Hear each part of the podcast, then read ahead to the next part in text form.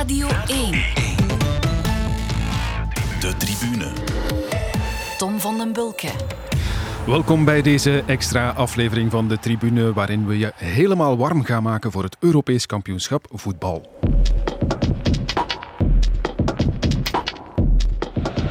Dat is goed. Van Stroepa en binnen. 2-0. We zijn een minuut bezig. Emile Penza. Hetman zag hem niet vliegen. È buono questo pallone attenzione Balotelli Balotelli rete rete rete van Tichelen. 1 tegen 1 wordt het. Buren. Van Basten. Goed. Oh, een goal! Wat een goal! Wat een schitterend doelpunt.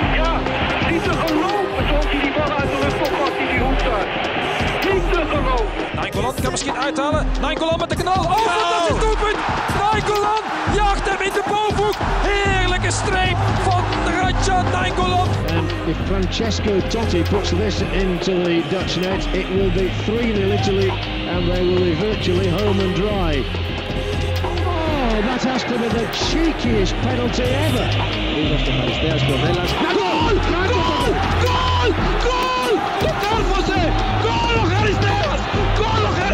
Here comes Eder. Not got much help. Oh, he doesn't need any help. How about that? The striker who rarely scores has scored maybe the biggest goal in the history of the Portugal national team. But it's the greatest night in Portugal's football history. Their first major trophy against all the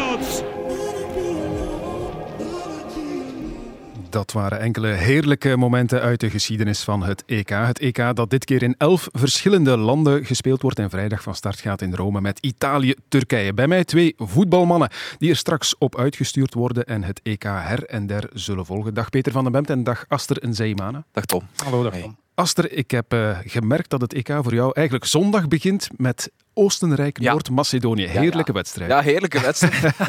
nee, maar dat is, eh, iedereen weet dat op een EK. Het is niet omdat de affiche niet meteen eh, flitsend oogt dat het per se hoeft tegen te vallen. Nee, ik kijk er echt naar uit. Het is natuurlijk mijn allereerste wedstrijd ooit op een EK, dus ik kijk er enorm naar uit. Ja. Ja. Je moet laag beginnen, want mijn allereerste wedstrijd voor televisie op een WK was het dan in eh, Zuid-Afrika, was Algerije-Slovenië. Dus voilà, dat is dezelfde categorie. En was het een goede match? Nee. Ah. Dat valt tegen. Maar Een draak en het eh, beeld viel ook een keer of drie, vier weg. Oh, super. Waardoor ik toch nog eh, gedurende een paar minuten radiocommentaar moest geven. dat kon je gelukkig Ah, ja, al ja, natuurlijk. eh, Ja.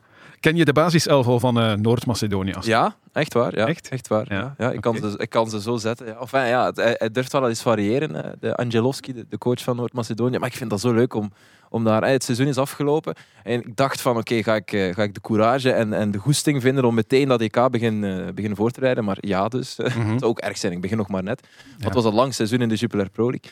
Ehm, maar ja, ik vond het heel leuk om, om me daarin te verdiepen. Want Noord-Macedonië, oké, ik wist dat ze gewonnen hadden op Duitsland onlangs.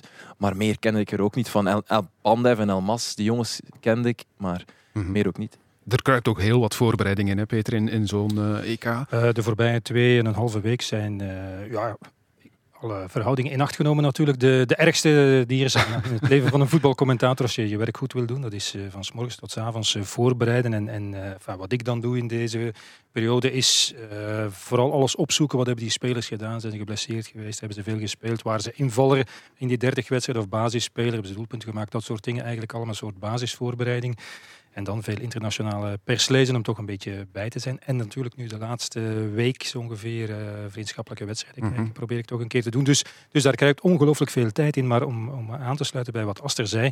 eh, er is toch altijd een soort nieuwe energie die ontstaat wanneer er een groot toernooi aankomt. We zijn eigenlijk allemaal eh, redelijk eh, afgeleefd aan het einde van het seizoen. Hè, met Europees voetbal, met Champions League, met de Jupiler Pro League. Maar goed, een, groot toernooi maakt nieuwe energie los. En ik heb nog Mhm. nooit gedacht van oei, nu moet ik nog aan een Europees kampioenschap beginnen. Erachteraan. Dat is voor commentatoren en journalisten, denk ik, niet anders dan voor voetbal.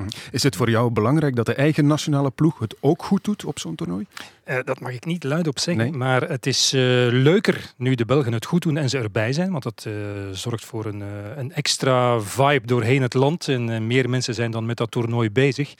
Maar ik heb in mijn eh, carrière natuurlijk eh, heel wat toernooien gedaan waar de Belgen afwezig waren. Nou, er is nog iets anders doen ze het slecht. Dat is natuurlijk het slechtste scenario. Maar goed, dat zit er nu niet aan te komen. Mhm. Maar afwezig zijn, ja, ik heb altijd gezegd, ja, ik amuseer mij wel. Dus ik ben, ik ben naar Zuid-Afrika geweest, ik zei het al. Ik heb Europese kampioenschappen meegemaakt zonder België. Ik heb me daar ongelooflijk geamuseerd natuurlijk. Maar goed, als je na eigen nationale ploeg er is... eh, en ze doet het ook nog een keer goed. Ja, dan is het natuurlijk eh, dubbel interessant. Zeker zoals nu in, in eh, Rusland, waar België gewoon een van de attractiepolen van het, van het WK was. Ook al werden ze dan derde. België was, ik denk zonder overdrijven te mogen zeggen, het meest populaire, het meest geliefde voetballand, voetbaltechnisch land ter wereld gewoon. Iedereen sprak je aan over dat geweldig Belgisch elftal. Dat is ooit al wel een keer anders geweest. Meestal was het zo, ik herinner mij in, in Zuid-Korea en Japan in 2002, de Belgen lagen eruit. En de dag nadien was iedereen ons vergeten. En eigenlijk gold dat ook nog voor 2014. Toch het begin van, van deze Ja. generatie. Waar, waar de Belgen, oké, wel die speciale wedstrijd tegen de Verenigde Staten hadden gespeeld met al die gemiste kansen. Maar de dag na de uitschakeling tegen Argentinië ging men over tot de orde van de dag en viel het woord Belgium nergens meer te noteren. En dat was anders.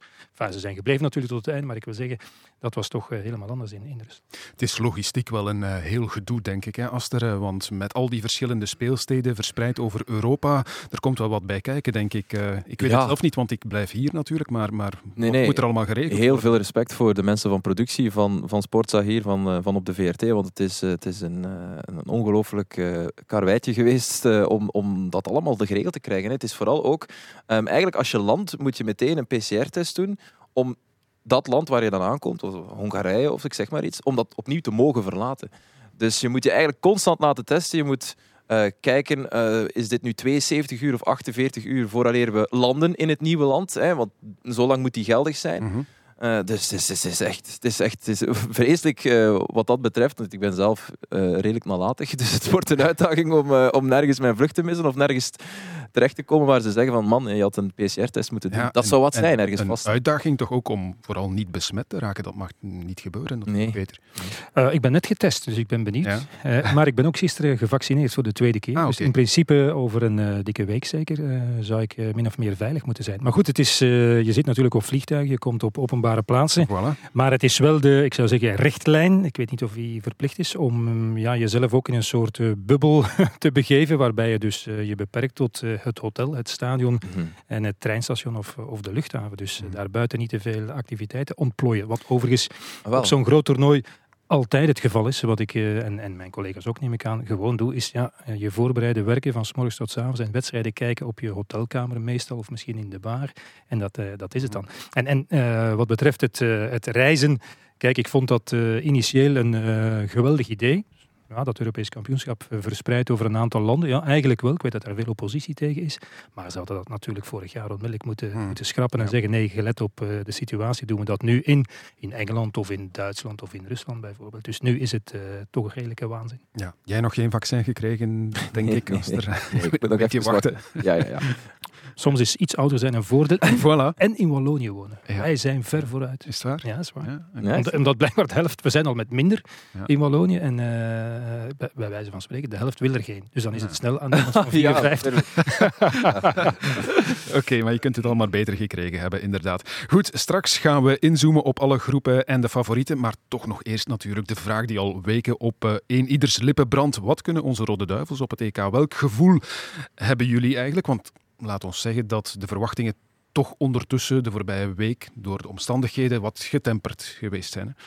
Of vergis ik mij? Wel, het is in elk geval zo dat eh, de Belgen niet eh, op hun sterkst aan dat Europees kampioenschap beginnen. Dat Mm. kunnen we toch zeggen. Eh, als de Bruyne niet fit is of maar half fit, als Hazard niet fit is of maar half fit, als Compagnie er niet meer bij is, Mhm. dat was een jaar geleden wel het geval, en als Axel Witsel ja, wellicht niet inzetbaar is in de eerste paar wedstrijden, ja, dan is België verzwakt. Hoe je het ook Mhm. draait of keert. En dan doe ik geen afbreuk aan de kwaliteiten van degenen die in de plaats komen. Dus dat is zeker zo. En we hebben de voorbije zou zeggen, eh, tien maanden ons toch ongerust gemaakt over het niveau dat onze, onze defensie heeft eh, gehaald. Dat was nu wel goed tegen Kroatië. Dat was slecht tegen Griekenland.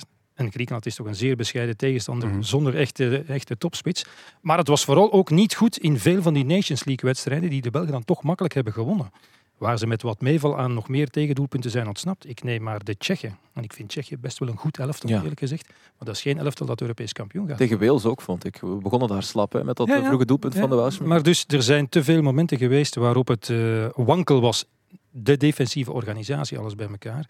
En, en eh, op een goed moment hebben, hebben Alderweireld en, en Jan Vertongen een, een overtuigende prestatie geleverd, nu tegen Kroatië. Maar in, in het najaar en ook in het voorjaar was dat helemaal niet het geval. De Jan Vertongen die we daar zagen was een twijfelende verdediger. Toby Alderweireld maakte ineens fouten. Die heeft over zijn hele carrière, ik denk, één gele kaart gekregen bij wijze van spreken, omdat hij nooit fouten maakte in het duel. Dus die waren niet goed op dat moment. Ja. En laten we zeggen, ja, die wedstrijd tegen Kroatië heeft wat dat betreft misschien toch iedereen een beetje weer meer, uh, meer gerustgesteld. Maar goed, je hebt natuurlijk uh, een, een zachtere aanloop. Dus in principe zou het kunnen dat de Belgen dan toch op hun sterkst zijn of sterker zijn wanneer ja. het echte werk begint. Deze selectie is, is grotendeels die van het WK van 2018. Toen zijn de Belgen derde geworden. Ik hoorde Romelu Lukaku vorige week zeggen: we zijn nu meer klaar dan in 2018. Heeft hij gelijk wat dat betreft? Als hij, als het heeft over mentaal klaar zijn, denk ik wel absoluut. Ik denk dat die ervaring van drie jaar geleden uh, ja, dat die enorm, een enorm positieve weerslag heeft over deze groep, of op deze groep. Ik denk dat de Romelu Lukaku van drie jaar geleden ook echt wel een pak minder is dan de Romelu Lukaku die we nu hebben. We hebben nu diegene van Inter. Drie jaar geleden was het nog die van, van Menu. Ik denk uh, de stappen die Juri Tielemans uh, heeft gezet. Maar goed, dat is allemaal al veel besproken natuurlijk. Ja. Maar ik denk dat, er, denk dat er meer jongens stappen vooruit hebben gezet. Kastanje is er bijvoorbeeld bijgekomen. De Donker ook weer verbeterd. Ik denk dat er meer jongens stappen vooruit hebben gezet dan stappen achteruit. Alleen is het natuurlijk wel zo dat er in één uh, linie massaal stappen achteruit zijn gezet. En dat is dan inderdaad die defensie. Ja, en... en dat mag je niet vergeten. En wie er nu ook speelt, het zal de Naaier zijn natuurlijk. Maar of het nu de Naaier is of, of Thomas Vermaal. Ja, in Brazilië hadden we vanaf uh, de, de knock-out fase de allerbeste compagnie. Dus een, een absolute topverdediger van wereldniveau op zijn toppunt. Mhm. Ja, dus heb je toch aan kwaliteit ingeleverd, hoe je het ook draait of keert. En, en uh, in bepaalde wedstrijden, zeker die in Brazilië, hadden we Eden Hazard op het allerhoogste hoogtepunt van zijn kunnen. Ja, dat zijn wel. En, en hadden, we een, een, Kevin, hadden we een Kevin De Bruyne in een soort dienende, dienende rol, maar wel uh, sensationeel in die dienende rol. Dus ja, je moet op zo'n WK wel spelers hebben die, die uh, boven zichzelf uitstijgen. En wat Aster zegt is waar. Er zijn een paar jongens die, een stap, uh, die stappen hebben gezet. Maar dat zijn niet noodzakelijk, wel Jurie Tielemans, maar dat zijn niet noodzakelijk de mannen die straks het verschil moeten gaan. Ja, ja. Maar, maar de ervaring van het toernooi hebben ze zeker meegenomen. En wat de voorbije jaren wel is gebleken, en dat is al vaak besproken geweest, ik, ik vind er niks uit, is dat de Belgen uh, uh, beter aan wedstrijdmanagement kunnen doen, zal ik maar zeggen. Ze kunnen wel een keer een bal aan de tegenstander laten. Het is, het is gevarieerd, het is niet meer dat, dat uh, overrompelende voetbal dat ze altijd en overal en willen brengen. Het is, wat, winnen. het is wat berekender, het is wat beredeneerder en dat, dat mag natuurlijk. Ja, en ja. ook, als ik daar nog één ding aan mag toevoegen, het is het eerste toernooi waarop we echt een goede Lukaku gaan hebben. Hè? Want als je eigenlijk kijkt naar de vorige internationale toernooien was Lukaku nooit de scorende spits zoals hij nu is. Dus wat dat betreft ben ik wel benieuwd wat dat ja. dan kan betekenen uh, op een groot toernooi. In de knock-out fase één doelpunt gemaakt op ja. drie toernooien. Okay. Voilà. Voilà. Tegen de Verenigde Staten. Dus uh, in Brazilië ook niet. Maar goed, Daar was een, hij spi een spits kan natuurlijk wel zeer belangrijk zijn, zoals Lukaku, zonder te scoren. Kijk maar naar Olivier Giroud natuurlijk. Maar ja, goed, ik denk dat uh, Lukaku uh, met stip genoteerd staat om straks topschutter van het toernooi te worden. Oké. Okay. Uh, iedereen bondscoach natuurlijk. Hè. In de aanloop naar zo'n groot toernooi. We hebben allemaal wel een idee over de opstelling. We gaan het eens concreet maken. Aster, ik heb aan jou gevraagd om uh, de elf op te stellen voor de eerste match tegen Rusland. Ja. En ik stel voor dat uh, Peter van den Bemt dan jouw assistentcoach is. Die zo meteen vrij kritiek mag geven op ja. die elf die jij samengesteld meteen, hebt. de juiste ja. machtsverhouding tussen beide partijen. Top. Um, ja, ik haal mijn zaagje alvast boven. voilà. dat, is, dat is de reden waarom je dit hebt uitgevonden. Ik heb letterlijk gezegd, dat kan Peter dat is goed onderuit te halen. Voilà. En hier zit ik dan. Uh, maar ik weet niet of ik, of ik heel veel verrassende dingen uh, in mijn opstelling Je hebt waarschijnlijk op safe gespeeld, wat dan alweer niet echt moedig is. Ja, maar nee, ik, heb, ik, heb, ik heb op realistisch gespeeld. Ja, uh, mm -hmm. En je hebt net gezegd dat de Naaier waarschijnlijk zal spelen. Dat had misschien een twistpunt kunnen zijn, want ik heb de Naaier ook gezet. Uh, je had misschien kunnen zeggen dat je per se met Vermalen wou spelen, maar het lijkt mij tegen de Russen beter om met uh, de Naaier te beginnen. Dus je wij... antwoordt al in mijn plaats, als ik het goed begrijp. nee, nee, ik, ik, ik, vul, ik, vul, aan wat jij net zei eigenlijk. Geef nu gewoon je elf vast. Ja. Dus hier is de elf. Uh, Courtois in doel. Um, van links naar rechts dan Vertongen, de Naaier, Alderweireld. En dan uh, Hazard, de Donker, dus Torgan Hazard natuurlijk, de Donker, Tielemans, Kastanje. En uh, Mertens, Doku en dan Lukaku in de spits. Oh. Ik, ik, ik, speel met... Ik speel met... Wat is er? Ja, ik, ik, ja, maar ik ga Peter laten. Maar ik, Ja? ik, ik, voor mij ontbreekt er al meteen één Ah, eh, ja. naam. Ah, ja. Ah, ja. Ik hoor Carrasco niet. De man, Ja, met- nee. de man in de grootste vorm van zijn leven, kampioenenmaker van Atletico, die zet hij niet. Nee, Dus- nu nog, nu nog niet. Zeer bizar. Wanneer ga je hem zetten dan? Ik zet, oh, jee, het wordt hier al direct. ik zet hem niet omdat tegen de trage, trage statische Russische defensie die heel weinig ruimte in de rug laten. En Cherchesov die gaat, net zoals hij de vorige keer tegen de, tegen de Belgen heeft gespeeld, speelt altijd met vier achterin. Maar de vorige keer tegen ons, tegen de toplanden, speelt hij met vijf achterin. Dan vallen ze, zoals je, je hebt het allemaal gezien, hè, vallen ze enorm terug op, eh, op de 16. Weinig ruimte. Eden Hazard was onze beste man in Rusland toen, eind 2019 was eh, niet alleen twee doelpunten, maar ook gewoon geweldige acties gemaakt. We hebben niet echt een één op één vervanging voor Hazard. Dus denk ik, de actie van Doku op korte ruimte. Mert is ook sterk op korte ruimte. Hij komt van links, Doku komt van rechts. Je kan Carrasco op de vleugelback zetten, maar ik denk dan van, ik begin met dit plan in mijn hoofd en dan zien we wel, eh, wel hoe het loopt. Er zit wel een plan achter. Maar ik snap, wel, ja, ik snap dat je Carrasco kan zetten. Natuurlijk, ik, kan er ook, ik, ik, ik, ik had ook graag met Rossard begonnen eigenlijk, omdat Brighton op dezelfde manier voetbalt als, als de Duivels. Gelijkaardige manier. Ehm, maar goed, die is niet fit genoeg, dus eh, daarom, zet ik hem, eh, daarom zet ik hem niet. Over naar de assistent, zou ik zeggen.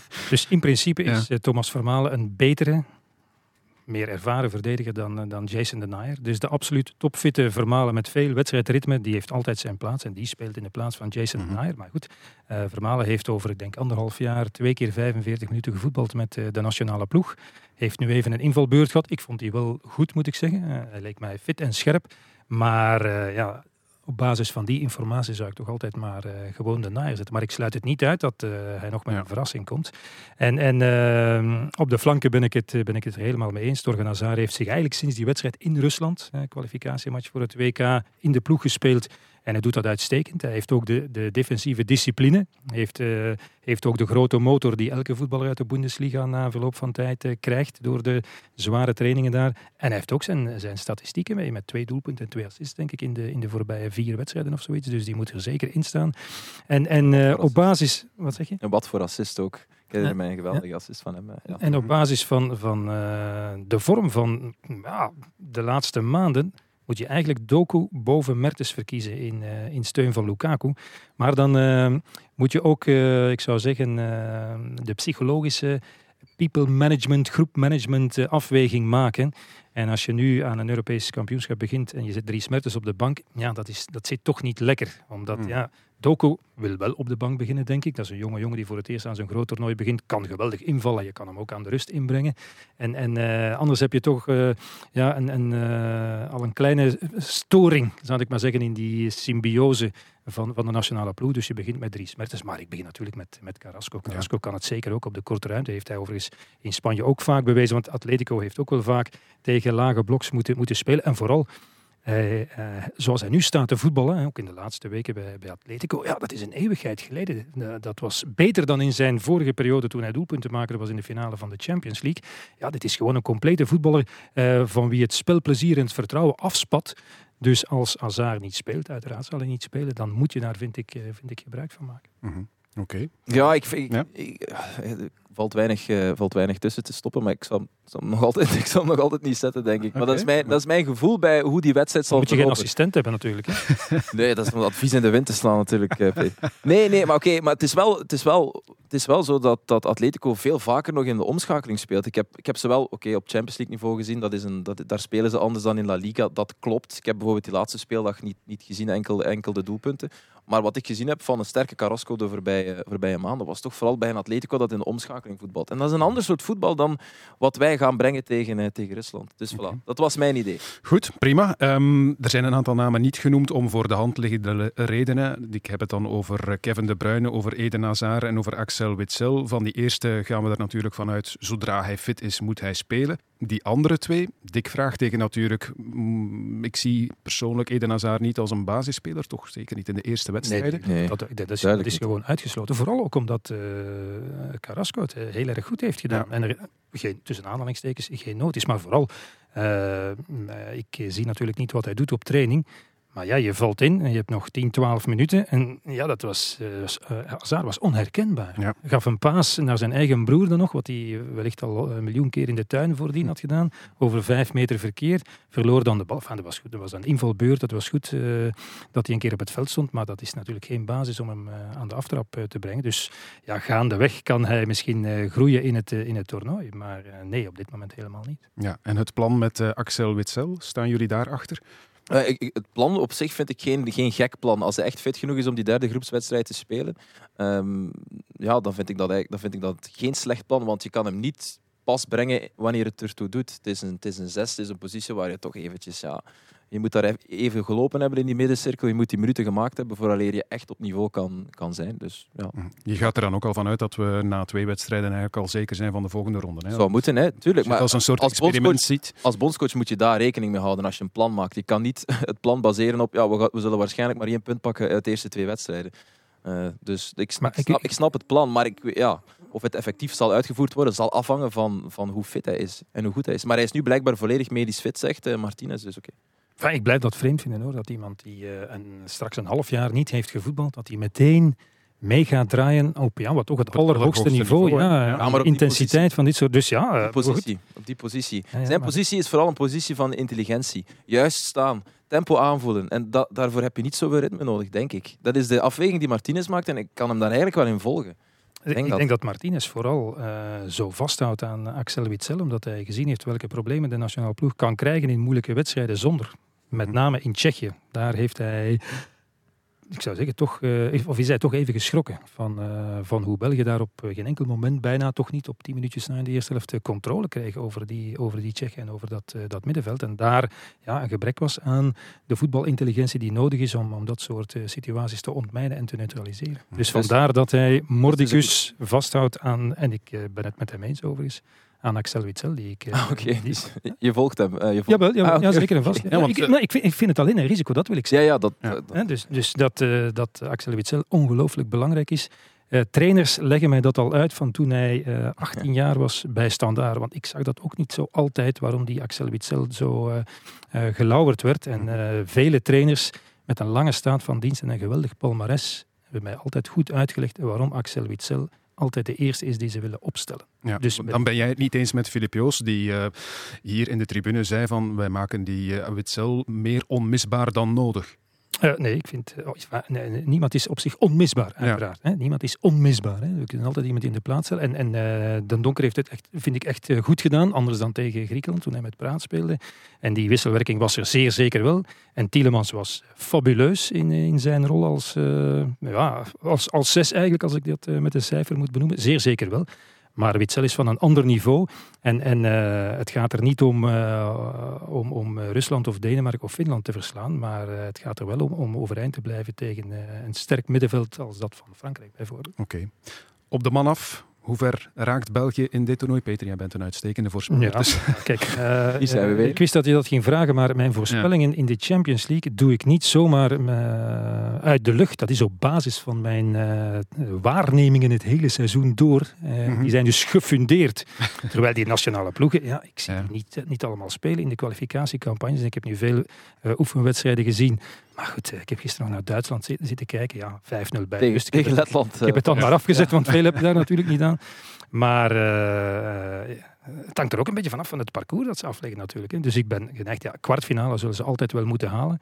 Maar wat mij betreft uh, zijn ze een van de uh, schaduwfavorieten, of hoe moet ik dat noemen, om, om kampioen mm -hmm. te worden. Dus ze, kunnen, ze kunnen zeker winnen, maar ehm, als ik er geld moet inzet, op inzetten, zou ik zeggen, ik denk het niet. Nee. nee. Als jij, idem? Ja, ik, ik, ik, hoop dat ze ver geraken, maar ik, ik, ik zet ze niet op één. Uh, en, en om op twee te geraken heb je een beetje geluk nodig. Hè. Om die finale te bereiken hangt af inderdaad van wie je tegenkomt. Um, ik, ik, ik, waar ik me wel aan stoor is, hè, je hebt heel veel mensen die zeggen van ja, we moeten, dit, dit is het laatste moment voor deze generatie om te winnen. We moeten uh, ja, dit EK winnen. Ik vind dat eigenlijk oneerbiedig naar al die andere landen toe, want waar wij zeggen dat we een gouden generatie hebben, ja, wat, wat heeft Frankrijk dan? En wat heeft Portugal nu weer al tien jaar op rij? Dus waarom zouden wij het goddelijk recht uh, moeten hebben om, eh, om dit EK te moeten winnen. Ik denk als deze groep, een, een, en veel zal afhangen van de prestaties en de manier waarop, als zij een goed EK spelen en ze gaan eruit in de halve finale tegen een tegenstander die beter is, dat kan zelfs goed beter Duitsland zijn op hun dag, ook al oogt die ploeg nu minder dan eh, de Belgen, dan is de conclusie dat het een goed eh, EK is geweest. Ik vind ook ehm, dat als je, moet wat laten zien, zoals de Belgen hebben gedaan, ik herhaal het nog een keer in Rusland, hè, daar hebben ze echt eh, België als, als voetballand opnieuw op eh, de kaart gezet, de wereldkaart, en waren ze een attractiepool van het eh, wereldkampioenschap.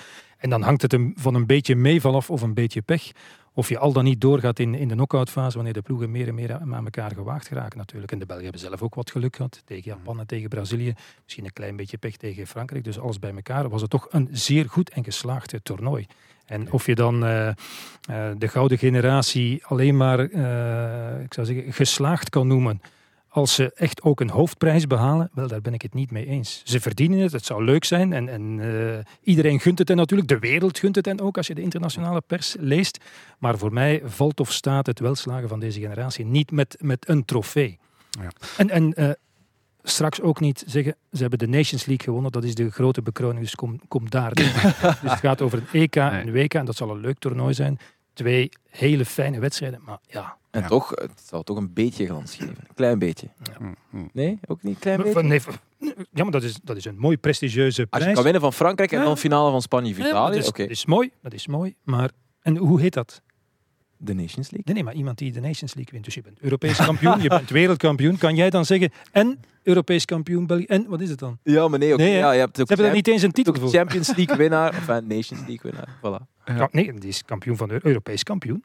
Degene die de, Europees kampioen die de Champions... clubs. Ja, tuurlijk. Ja, ja. Europees kampioen. ja, Nations League is dan, eh, wat is dat dan? Ja. Ja, inderdaad, denk er eens over na. Toch maar liever Europees. Het staat al vier jaar en we weten het nog niet. Nee, voilà. Het zal, zoals je zegt, Peter, inderdaad ook een beetje afhangen, of veel afhangen van het parcours dat de Rode Duivels moeten afleggen. We weten voorlopig alleen dat België in groep B zit. En we gaan het eens over de tegenstanders hebben in die eerste ronde. Dat zijn Rusland, Denemarken en Finland. Rusland is de eerste opponent komende zaterdag.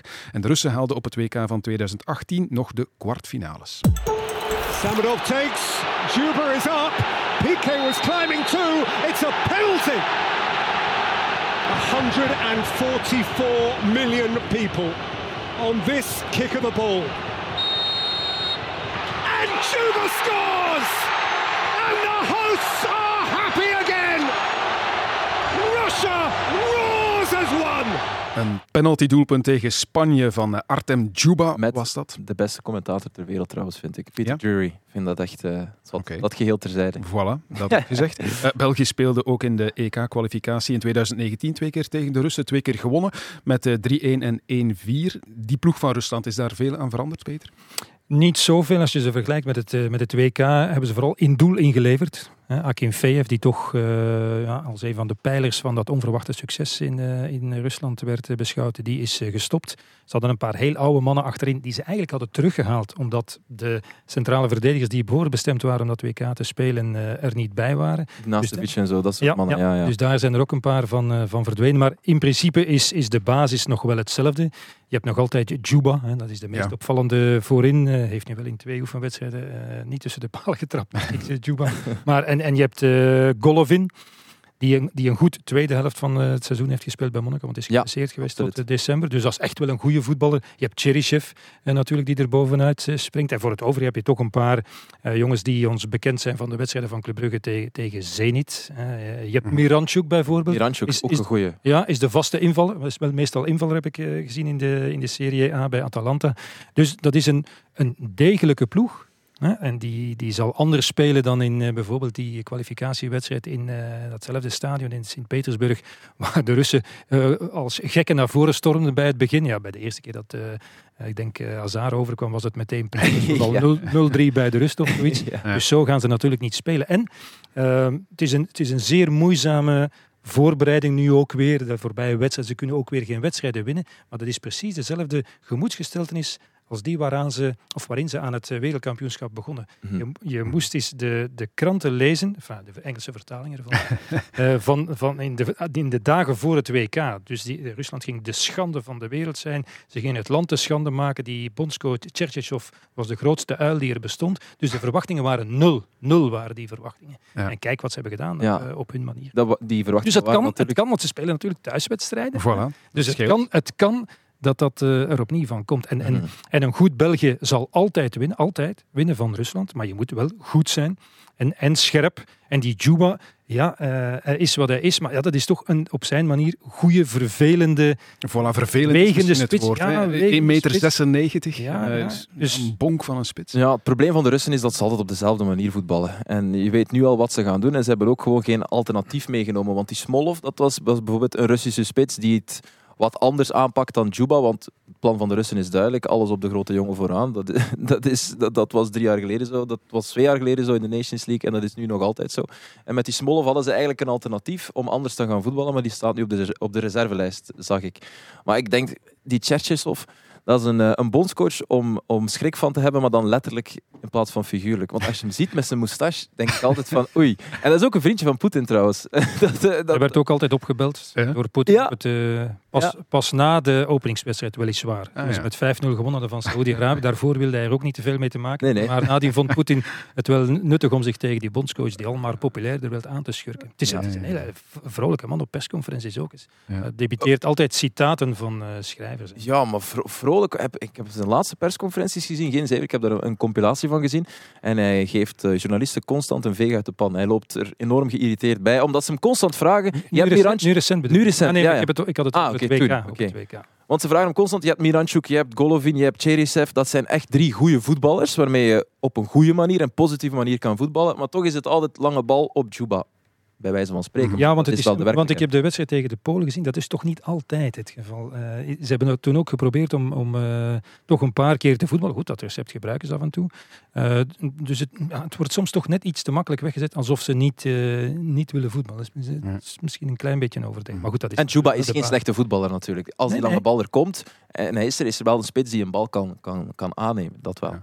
Klein zijsprongetje over snorren en baarden. Ik vond Romelu Lukaku er gevaarlijker uitzien met baard dan zonder. Als jij als stijlicoon toch ook wel... eh, Wat vind jij? Ja, maar ik vind hem er wel vriendelijker uitzien zonder Ja? baard. Ik Ja, ben- dat is niet de bedoeling van een Dat is niet de bedoeling. Ja, nee, hij moet maar- er vervaarlijk uitzien. Ja, dat is waar. Dat is ja, waar. Maar ja. ik denk niet dat dat verschil zal maken. Want ik denk, ik denk als een verdediger denkt van oh, hij ziet er minder gevaarlijk uit, ik Mm. zal hem eens een, eh, een duwtje geven. Dan zullen ze Philippe Clement geweest, weet je dat, ooit nog Beerschot tegen Anderlecht. Ik spreek over zijn debuut van, eh, van, van Lukaku, die werd er helemaal weggezet. Ja. Zwat.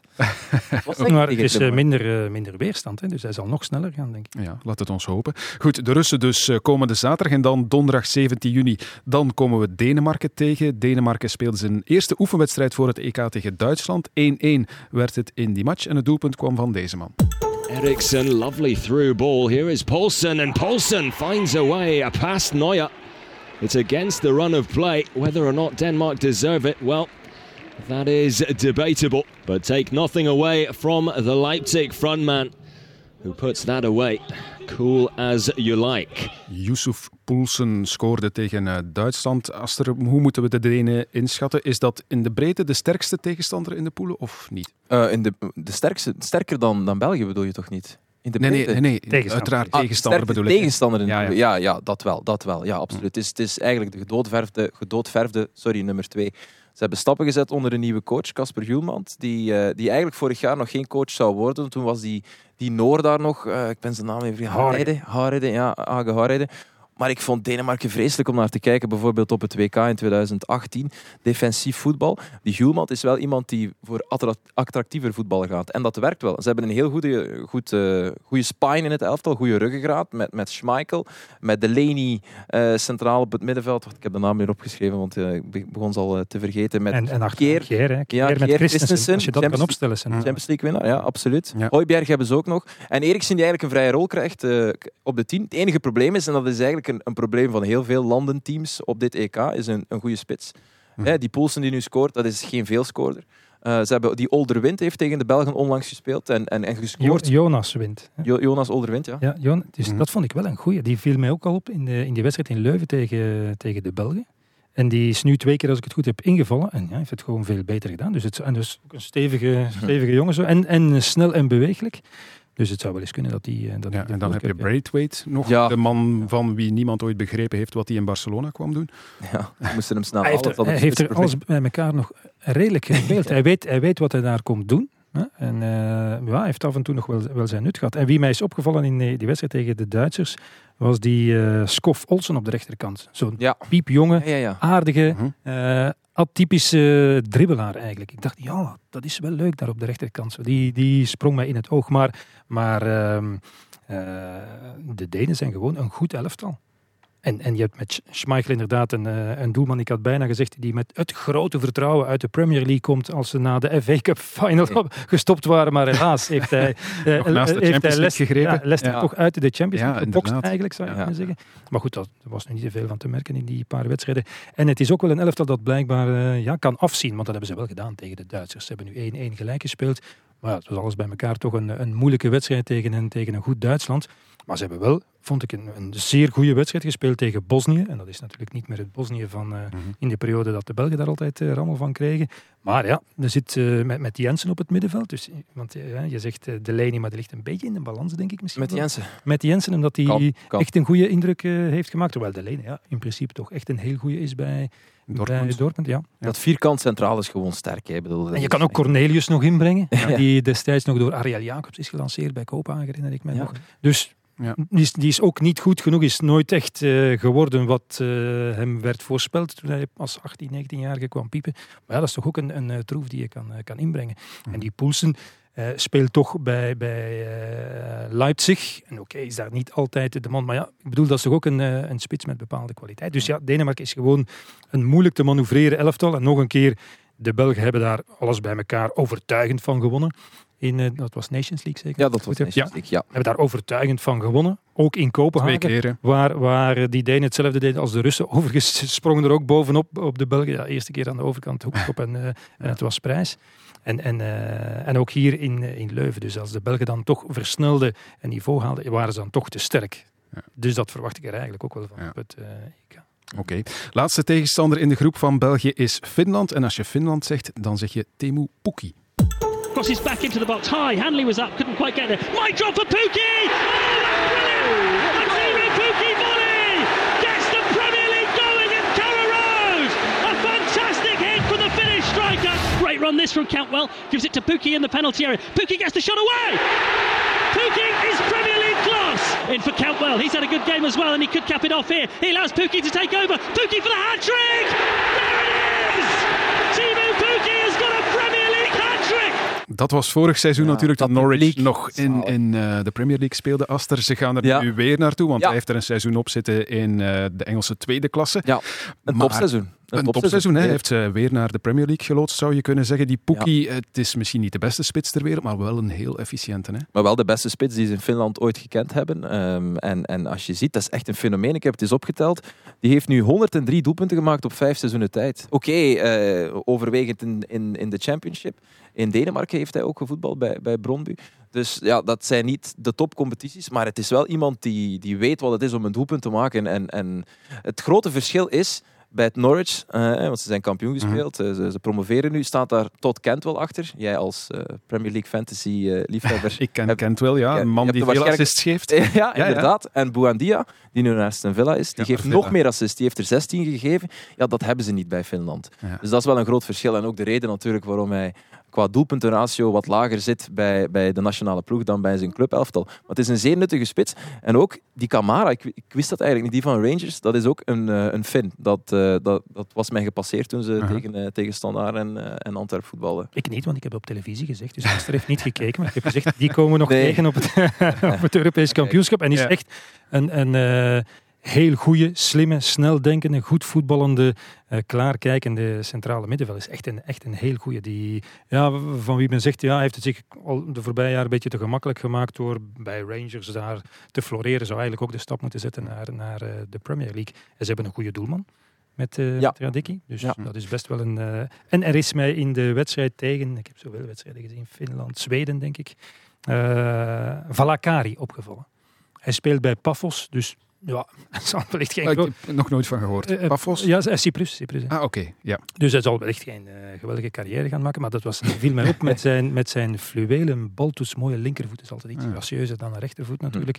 Eh goede statistieken daar ook in de weliswaar Cypriotische competitie. Dus eh, ik zou zeggen, dat is ook wel iemand om naar uit te kijken. Ze hebben ook nog Marcus Fors van, eh, Ja, die, wa- dat is een goeie. Van, Brentford. Ja, Echt een goeie. Een opkomende, er wordt ook de nieuwe Pukki al genoemd, alsof we al een nieuwe nodig hebben. Oh, die is nog Dat is ook geen spits, hè. Staat, staat Ja, ja, bij Brentford in het middenveld. Dus, dus, ja. Maar ja, wordt zo'n beetje... Ja, Als eh, toptalent, ja, ja. als, als jongeman ook naar, naar Ja. voren geschoven.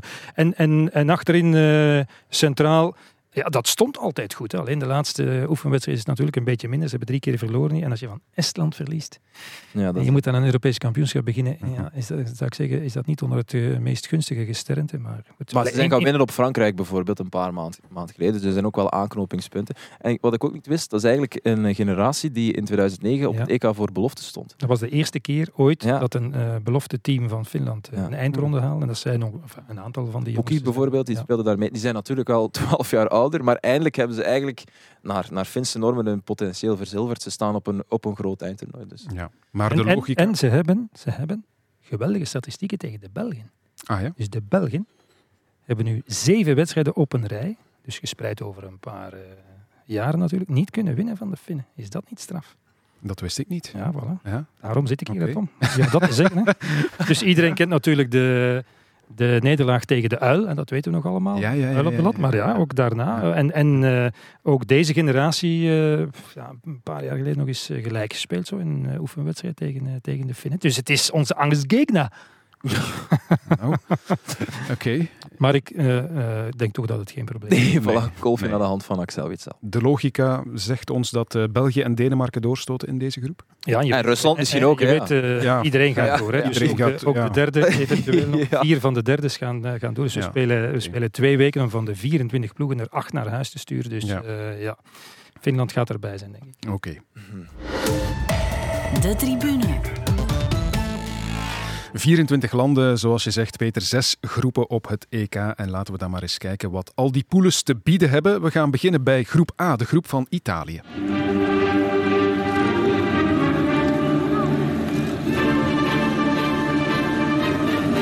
Andare all'uno contro uno con Cathcart, accelera immobile, prova con il sinistro e segna immobile, pallone che sorprende sul primo palo, Peacock Farrell con il sinistro, immobile.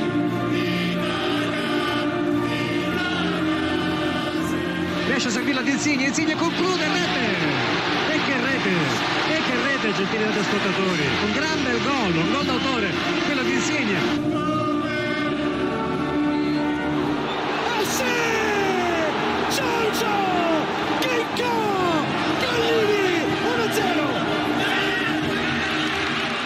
Ik hou van het Italiaanse volkslied. Ik hou van Daarom alleen als ze Ja, een ja. wildcard Wat krijgen. mij betreft mogen ze heel ver doorstoten in dit toernooi. Ze waren er niet bij op het eh, WK van 2018. Maar sindsdien heeft Italië wel heel veel gewonnen. Dat is eigenlijk een van de landen, denk ik, eh, die profiteren van het feit dat het EK een jaar later plaatsvindt. Eh, zij zijn gegroeid. Het was inderdaad een soort heropbouwfase onder Mancini nadat, na, de, na de gemiste kwalificatie voor Mhm. 2018.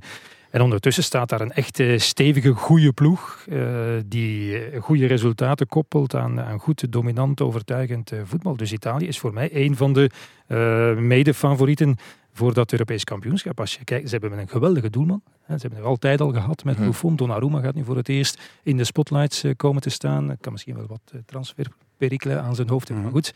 Eh, eh, die twee achterin, ik dacht u toch dat het echt voorbij was. Nee, nee, nee. nee, Met. Bonucci, Chiellini. En het is misschien niet hun beste seizoen geweest, maar ja, die weten wel eh, hoe het eraan Ja, toe gaat Peter, natuurlijk. ik, op heb zijn- ze, ik heb ze zien spelen tegen Noord-Ierland, Italië. En hoe ze daar stonden te spelen, Bonucci. Oké, dat is tegen Noord-Ierland natuurlijk. Maar hoe ze daar voetballen, jongen, dat is echt Ja, ja, maar- pure klasse. Ja, Echt. het, ja, het, is, het is omdat ze nog de beste zijn dat ze er staan.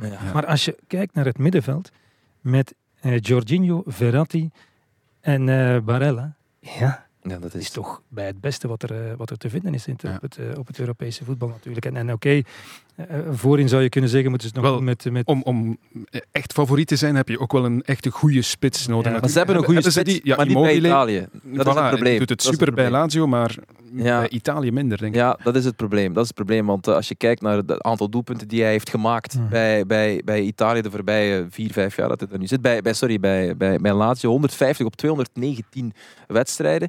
En eh, ja, 13 doelpunten op 46 interlands. Dat is inderdaad een, eh, een minder percentage. En een optie zou kunnen zijn om, om Belotti ernaast te zetten, want dat is het alternatief voor Immobile, maar dat doet Mancini blijkbaar niet. Hij Mhm. speelt natuurlijk een 4-3-3, heeft hij van in het begin voor gekozen en is daar eigenlijk nooit echt op, eh, op van afgeweken. Dus dat zou een oplossing kunnen zijn, maar hij alterneert en hij combineert niet. Dus dat is het grootste vraagteken, maar om op dat middenveld terug te komen, ik vind dat wel cool van, eh, van Mancini dat hij voor zo'n voetballend middenveld kiest. Want oké, ook Jorginho in de recuperatie niet de beste. En de manier waarop ze bij elkaar aansluiten, ja, dat is, dat is een, eh, als je het hebt over een symbiose, wel, dat is een perfecte symbiose. Op de flank is ook een ontdekking dit seizoen Absoluut. bij, bij Juve. Dus eh, ze hebben een goede combinatie van... Berardi vind ik ja, ook Berardi ook, ja. Ze hebben een, goe- een goede combinatie van, van mannen die het klappen van de zweep kennen. Mannen die presteren op Champions League niveau. En jonge wolven die, eh, die eraan komen en die, die een goed seizoen achter de rug hebben. En nog een keer, ze hebben een extra jaar eh, gehad om eh, beter ingespeeld te geraken. Dus Ja. ze staan er beter voor Italië, denk ik, dan, dan dat een jaar geleden het geval zou zijn. Alleen hebben ze natuurlijk Zaniolo er niet bij. Dat is misschien nog, Ja. misschien nog het grootste talent van, Ja. van allemaal. Mhm. Maar goed, ja. Maar Barella, als je ziet welk seizoen hij heeft gehad, is echt een van de beste middenvelders. eh. Ploegmaat van eh, Lukaku, hè? Ja, Ja. Ja, Klopt. voilà. Eh, Italië in een groep met Turkije, Wales en Zwitserland. Klein woordje nog over Turkije, want daar zit jouw lievelingsspeler, Ja, ja, eh, Zeymana. Ozan Kabak, of Özan Kabak, inderdaad. Je hebt hem bewierookt tijdens een van onze vorige podcasts over de Maar Champions bewier ook niet, hè, voor Ja, de duidelijkheid, want hij begint hier een eigen leven te leiden. Jullie braken hem af op basis van het feit dat hij voor Schalke 04 voetbalde. Want Peter zei toen van ja, 0-4, dat was eigenlijk vaak het resultaat dit seizoen bij Schalke. Ja. Wat ik wel grappig vond. En ik heb hem gewoon verdedigd door te zeggen van ik heb hem ook al goede matches zien spelen. Ja. Ik heb hem bij Liverpool niet al te veel goede matches zien spelen. En hij zal ook niet starten waarschijnlijk bij Peter de is er nog eens op teruggekomen in een aflevering toen hij er niet bij, Bij was Philips en heeft toen eh, dit gezegd. Ik had, ik had wel graag gehad dat we in deze uitzending dus ik had op het einde doen voor mijn fijne collega Aster. Ik wilde hem nog, ja, ik zou zeggen, condoleren als toch leidende beleider van het kabakisme. Want Inderdaad, ja, het was ja. toch, hè, ja, hij had het nog zo voor eh, de, de, fijne, de fijne jonge Turk opgenomen. Maar ja, we Ozan hebben, Kabak, we hebben ja. toch moeten vaststellen dat het voorlopig nog een klein stapje te hoog gegrepen Ja. is. Maar met sympathie, en we blijven hem volgen. hè. Mocht je het niet gehoord hebben, Filip Nee, heeft toen de verdediging van Ozan Kabak op zich genomen. Met eh, vuur heeft hij dat gedaan. Maar ja. En ik voorspel al. Geen wedstrijd van Schalke gezien, denk ik, eh, dit seizoen. Ik doe alweer een voorspelling. Hij wordt op het EK de beste linksvoetige centrale verdediger van Turkije. ik, ik ben het speciaal gaan opzoeken, de laatste oefenmatch van Turkije. Aster, hij stond niet in de basis. Nee, nee, nee, nee, maar oké, dat is ook logisch. Soyuncu Nee, en Demiral. daar- ja, inderdaad. Dat is Ze wel hebben- een topduo. Ze hebben daar twee uitstekende centrale verdedigers. Dus het is op zich geen, eh, ik zal nu even de andere klok luiden, het is nu zo- geen schande dat dan alles bij elkaar nog jonge, onervaren verdediger Mhm. nu even daarnaast staat. Want die, eh die Demiral inderdaad, is, eh, die heeft een tijdje de licht op de bank gehouden bij Juve. Ja, ja, Dus en dat, dat, terecht. is een, dat is een verschrikkelijk fysiek beest. Ja. En die is bij, bij, Ook een bij- beest. ja, bij Leicester. Dus eh, de, ik, eh, ik weet dat niet zelf en zo vaak zie ik de Turken niet spelen. Maar ik heb, eh, ik heb gelezen in gespecialiseerde media dat dit het beste Turkije is sinds 2002. Ze hebben overigens Ja. met die Gunes dezelfde coach als, als toen, als bijna twintig jaar geleden. Eh, en dat dit een selectie is va- waarvan heel veel, eh, heel veel verwacht wordt. En we kennen er wel een paar natuurlijk. Hè. Een paar spelers van kampioen, eh, van, kampioen van Frankrijk. Rijssel, hè, met, met Yilmaz bijvoorbeeld. Met Yaziki die daar ook Ja. Met de, ook die, we- die we net hebben genoemd. Dus ja, dit, dit, dit Turkije wordt wel een keer geciteerd bij de Dark Horses, zoals dat heet, op het, op het Europees kampioenschap. Dus Italië zal wel bij de les moeten zijn meteen oké in die groep. Dat is de openingsmatch, hè? Ja, gaan ze Ja. met z'n tweeën wel, wel kunnen passeren. Maar dat is in elk geval een zeer boeiende openingswedstrijd. Wat zeg je, met, met een groep gaan ze het met, met een twee wel kunnen passeren? Want je hebt ook nog Wales en Zwitserland. Ik weet niet of dat zo makkelijk wordt voor Turkije om daar, om daar door te geraken. Ik schat ze hoger in dan, dan Wales, zeker. Maar met Dan de- Zwitserland, zo, het is een ploeg die altijd, Ja, altijd maar, doorgaat. maar die vielen mij nu wel een beetje tegen in die wedstrijden tegen de Belgen, moet ik eerlijk toegeven. Maar goed. Wow, ja. Nee, boeiende groep. En Bolo en zo, ja, ik, vind dat wel, enfin, ik, heb, ik heb het wel voor, eh, voor de Zwitsers op een manier. En bij Wales, daar heb ik het zeker voor natuurlijk. En je hebt Chalanoglu ook nog, hè? Dus het is toch een, een van, een van- Ja, dat is waar. echt, echt een goede speler op Nederland bij Milan, toch? Bedoel, Ja, en een uitstekende vrije trap heeft hij. hè. Dus dat is ook altijd een wapen op een groot toernooi, die Chalanoglu. En acht keer op tien. En ik weet wel, eh, we zijn altijd geneigd om bij de start van zo'n toernooi ook eens te kijken naar de kwalificatiecampagne. Maar in dit geval is dat allemaal irrelevant, want het is anderhalf jaar geleden. Dus ondertussen is er natuurlijk veel veranderd. Maar Ja, ze hebben, ze hebben toch acht keer op tien eh, wedstrijden de nul gehouden. Dus- ja, maar ze nu hebben- wel ze 3-3, hebben- 2-2, 3-2 verloren. Dus het is, het is een beetje verminderd. En ze hebben, ze hebben vier op zes gehad, als ik me niet vergis, tegen Frankrijk. Ja, ja, dat is waar. Ze En waren, eigenlijk, Nederland onlangs ook. ze waren eigenlijk bijna een groepswinnaar in die, in die poelen. Dus eh, nog eens, dat is anderhalf jaar geleden. Maar eh, om in de gaten te houden. natuurlijk. Zullen we Ik zeker had doen. bijna een voorspelling gedaan. Ja, ik zag het. Ik zag het. Maar straks, straks mag je nog, Peter. Eh, groep C dan maar. Hè. De groep van onze noorderburen Oranje.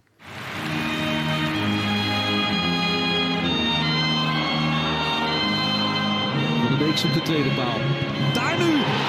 Daar is hij dan toch! Hij maakt zijn fout goed. De licht. De gigant uit. Apkoude doet het.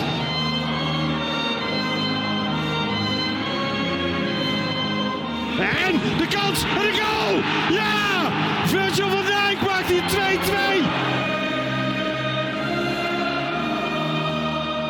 Loris op de lijn. Depay achter de bal.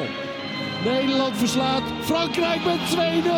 Want Depay doet het met een Panenka.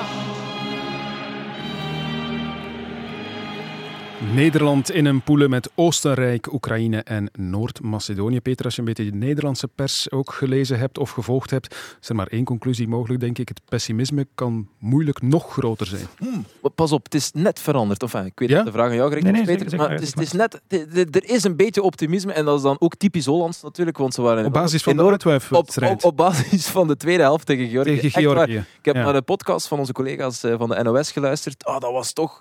Ja. Ze, zeiden nog net, ze zeiden niet dat ze Europees kampioen zouden worden, maar ze zagen dat toch al meer Want zitten. na Schotland was het toch al vrij Ja, ja. vernietigend. Och, och. Ja, Ja. was, ook, was ook terecht, was ook een vreselijke prestatie. Vreselijke Ja. wedstrijd. Ja, ik heb die ook gezien. Die, heb ik ook bekeken. Voor- niet voor de Nederlanders, maar voor de Schotten. Ik moet wa- bekennen, ik heb het niet volgehouden tot het einde. Ja. Ja. Maar eh, is het eh, pessimisme gerechtvaardigd, eh, denk je? kijk, het is kijk, niet het beste zich- Nederland. al Nee, nee, maar op, op zich, als je kijkt naar wie ze tussen de lijnen kunnen brengen, ja, een slecht elftal kan ik dat toch niet noemen. Alleen blijkt, en dat ik, goed, ik heb er geen verklaring voor, blijkt dat die nu al een heel jaar nauwelijks sprekende resultaten of nauwelijks goede prestaties kunnen neerzetten. En, en dat het vaak herleid wordt tot, tot Depay en Wijnaldum, terwijl je toch ook Frenkie de Jong lopen hebt, je hebt Matthijs de Ligt. Dus ja, je hebt, je hebt best wel veel spelers met, eh, met internationale renommee. Mhm. En, en een paar jonge, jonge spelers erbij, maar ja, op een of andere manier krijgen ze daar toch weinig leiding. Het probleem ligt niet bij de groep, het probleem ligt bij de coach. Dat is heel duidelijk. En bij de opstelling onder misschien, want daarover is veel discussie. Ja, Hij speelt ja. 5-3-2 Ja. en, en Ja. de pers... Ja. Of Maar goed, Louis van, Gaal, wil Louis van 4-3-3. Gaal werd daarvoor eh, op de brandstapel gezet. En net voor hij helemaal was opgerookt, eh, ja, stond hij toch ineens in de finale. Dus, dus van het WK, dan was er nog weinig protest tegen. Dat, Wel, eh, Ja. dat is natuurlijk vloeken in de kerk. Maar, eh, maar, goed, hij, maakt, ik ben het eens met Aster, hij maakt op geen enkele manier, niet in zijn keuzes, niet in zijn communicatie, niet langs de lijn, een overtuigende autoritaire indruk. Eh, En, en, het, is, en het, is ook, het is ook een trainer die alleen maar verloren heeft. Hij kwam van Ajax, waar hij... Vier keer kampioen. Ja, waar hij, en, en met een geweldig elftal dat geweldig voetbalde en dominant was. En nadien is het natuurlijk met die carrière van, van de boer toch niet bepaald crescendo gegaan. En zo staat hij daar ook, vind ik eerlijk gezegd. Maar wat ik wel straf vind aan deze Nederlandse groep is dat eh, ze hadden alle redenen om, eh, om het geloof te verliezen in hun coach het voorbije jaar. Maar die groep heeft voor zichzelf wel uitgemaakt, wij gaan er wel het beste uithalen. En ook al zijn ze niet akkoord met, eh, ze zijn overgeschakeld van 4-3-3 naar 3-5-2, ze hebben dat voorzichtig wel een beetje toegegeven. Maar ze hebben zich wel geschikt naar, naar wat de, de boer van hen verlangt. Ook al verlangt hij soms dingen die, die niet kloppen in dat systeem. Ik heb een, op, op VI een, een interessante tactische uiteenzetting eh, gelezen waar de vergelijking werd gemaakt met eh, de 3-5-2 die, eh, die Van Gaal speelde in, in 2014.